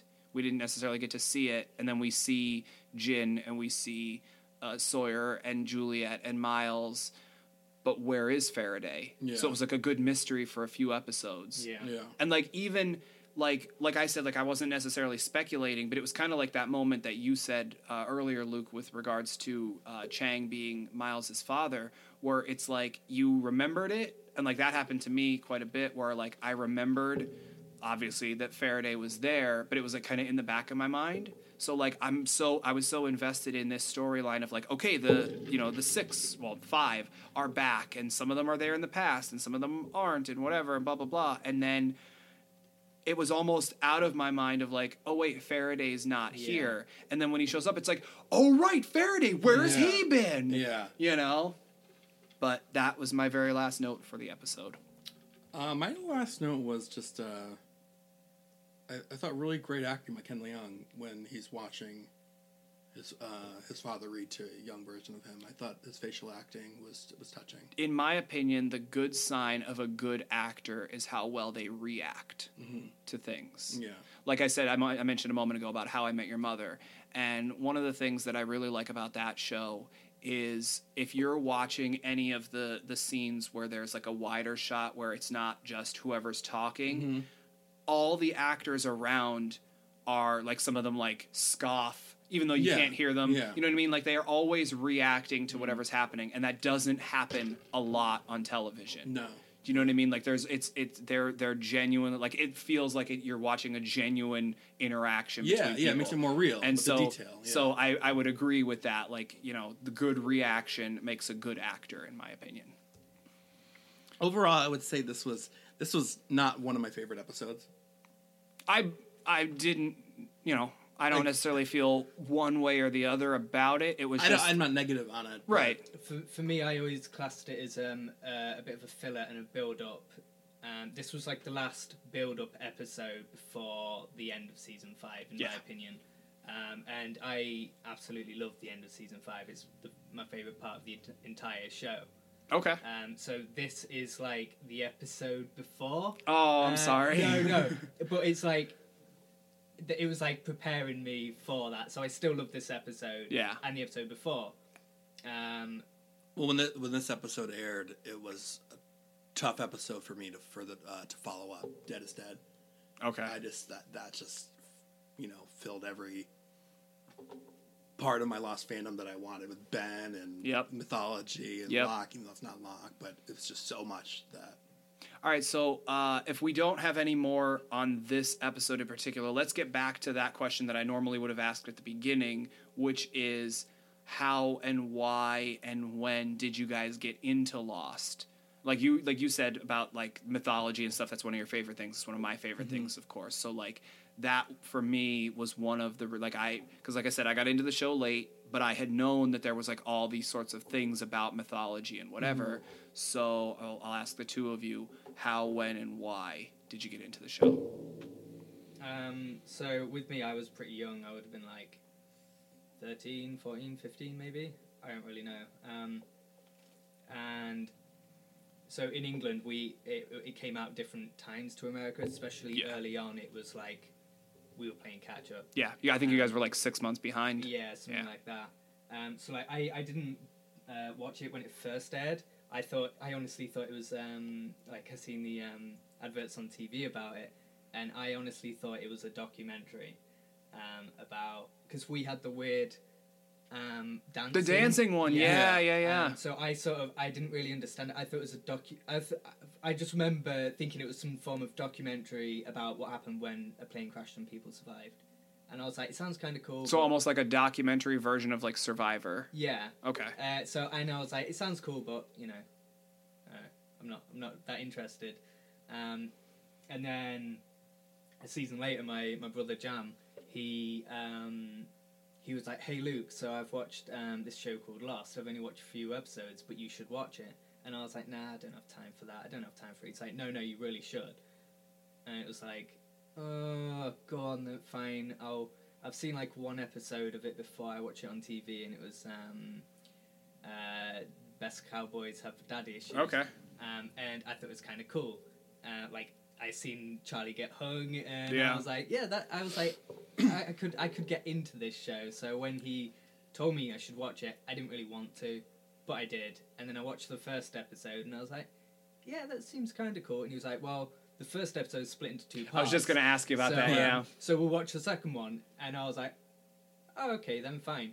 And then we watched the second one. Because as far as I know, I don't mean to interrupt, but as far as I know, um, when England got the first episode, they aired pilot part one and two as one, yeah, like would- basically as a TV movie, Mm, which I is what I thought we always should have done. Mm-hmm. But that's how I always watch it too. I can never watch Oh, like yeah, part they're- one they're one without. entity yeah, then- yeah. that's actually for for this for this uh, this podcast series. Almost anything that's like a two part, like uh, Exodus or there's like even there's no place like home, which is like two or three parts. I did it all as one podcast episode okay. because to me it's like if it's one, it's one. Yeah, yeah. Yeah. You know. Um, so yeah, we, we we watched like four episodes that night. On the first night, I started watching Lost, and it ended with Walkabout and John Locke, and that was it. From there on, I That's a like- lot of people say that that's like, that oh, moment. Wow. And we didn't watch any more that night, but I really wanted to. And then the next day, and we pretty much binge watched the entire first season because we got on DVD. Mhm. Um, so we binge watch it within like less than a week, probably. Um, but I remember early on when I was watching it, um, I seen on TV it was um, the other forty eight days. Um, that episode was airing on TV, and I was sort of looking at it, going, "Is this Lost? Who are these people?" And I remember seeing Ana Lucia and thinking, "Is that Kate?" And then, yeah, because I, I I was still quite like new into the show, and not really remembering characters or what they look like and stuff. I always used to when I first started watching. I always got Charlie and Sawyer confused. Like the Really? first, the first, the first few episodes, I was just like, "Wait, didn't he have that conf? No, wait, No. he didn't have that conversation with that guy. No, I guess it was that other guy. Yeah. Um, Dirty blonde hair, you know. Yeah. And then so after we finished watching season one, um, like season two was still quite early on TV, and Mhm. I was gonna try and catch up, but then I ended up going to like some uh, we call them car boot sale, like a big yard sale, like Okay. and um, I, I found a copy of Lost season two, and I couldn't afford to buy it because I had no money, so I actually stole a pirated copy from What? yeah. yeah. Um, and you're admitting that on the internet? oh yeah, you know, this is this is my kid self. You know, he, he made poor choices. Statute of point. limitations. Yeah. Um, so yeah, I stole this, and then we got back, and I was like, "Jam, we have to watch it." So like, we binge watch it all within like, I think it was over the weekend because we had school. So like, we just watched it all over the weekend. But then we had like so long to wait because I'd watched the first two seasons pretty quickly, yeah. and it was like my first big TV show that I ever watched. So Yep. I was like, "When season three out?" And it's like, "Oh, what?" It's like a And year especially, from now. especially in comparison to when we got it again versus when you guys got it. yeah. Yeah. Um, and like we didn't have internet really back then. That so was I the next couldn't- question. I couldn't really download it or Yep. anything like that or watch it online. Um, streaming wasn't really a thing back then. Um, so yeah, I had to wait until it was on TV again, which was a long time. Yeah. Um, but yeah, so that's pretty much how I got into the show.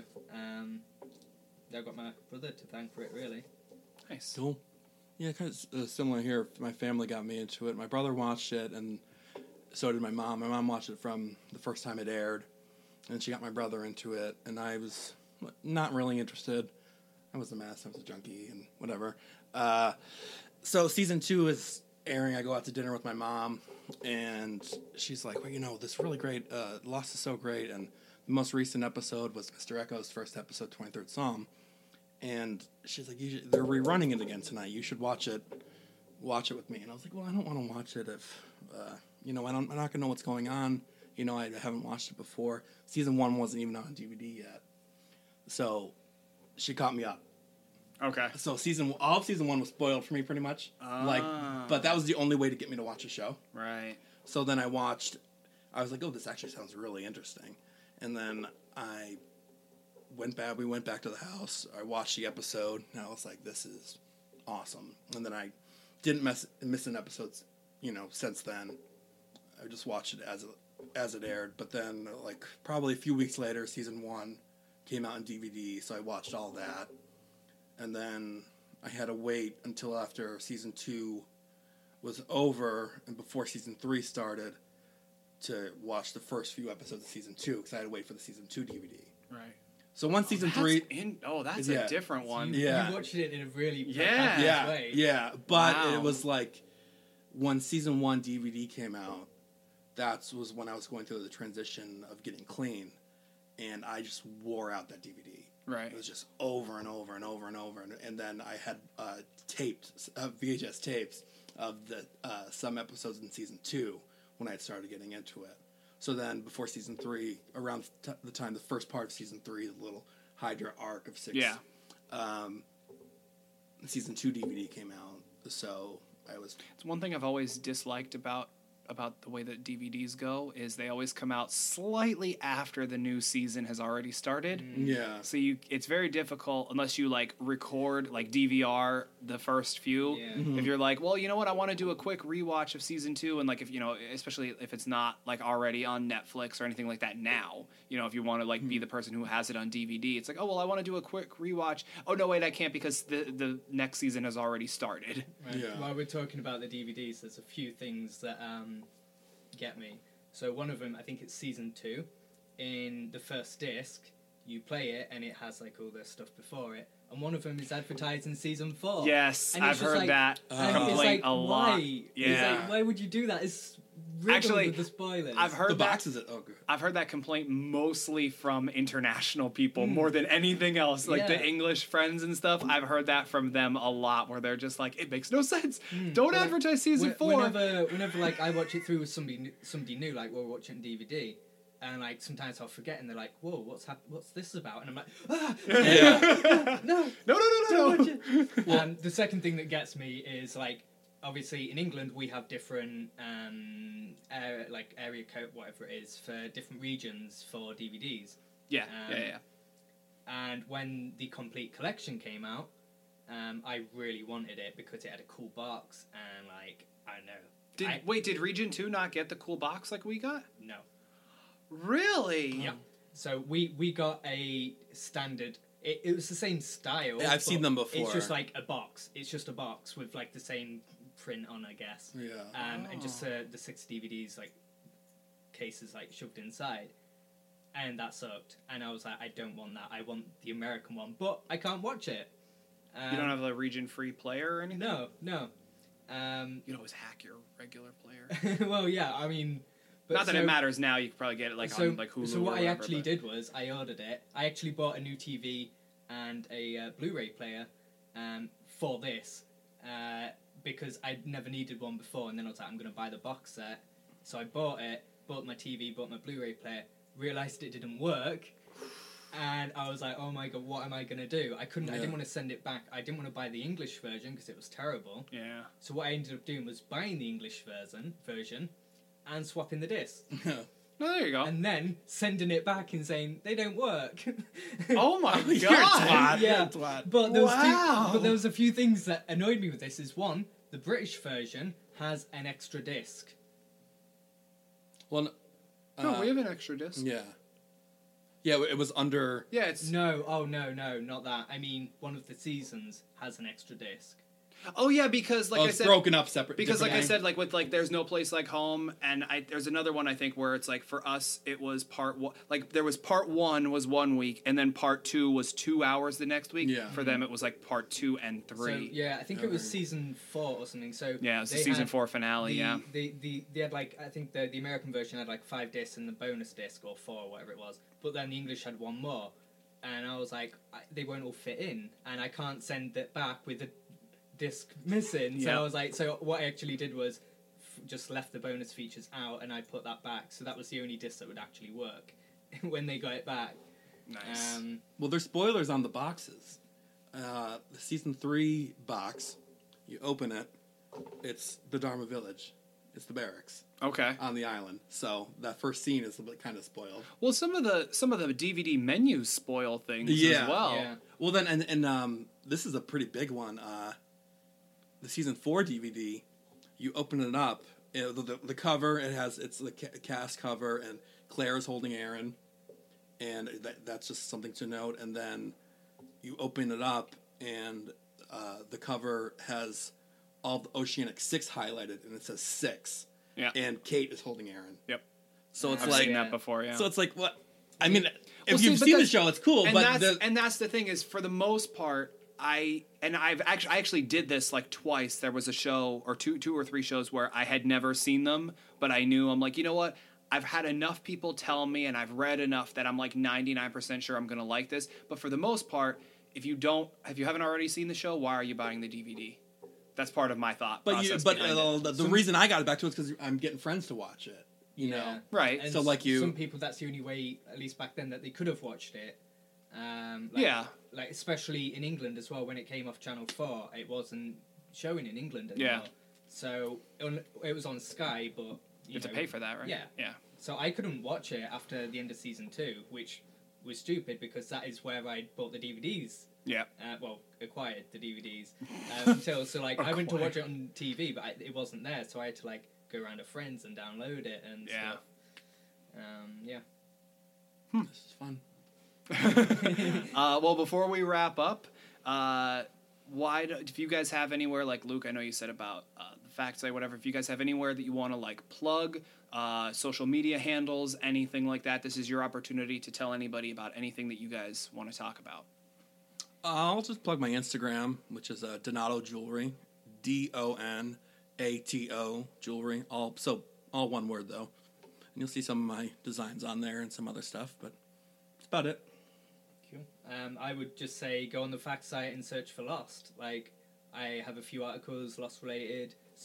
Quite a few of them I've written myself because I love to write Lost related stuff. Paul has one written on there. Yeah, yeah. um, my the most recent one that I did was um, about Apollo bars, uh, where we've seen Apollo bars in different places, and there's some really cool stuff. Like it's on Call of Duty. Yeah, really cool stuff. Um, it's, Don't give too much away. Yeah, it's, That's it's your on- tease. It's, on, Call of it's on- Duty. Where else yeah. is it? You'll have to find out reading the article. thefactsite.com. Screen flashes to white. Uh, and of course, as always, Clock Shelves on Facebook, Instagram, and Twitter. C L O C K S H E L V E S. Guys, I'm so glad we got Thank to do so much. this. Thank, Thank you. you guys. Yeah. Uh, but I will end with the traditional thank you, namaste, and good luck.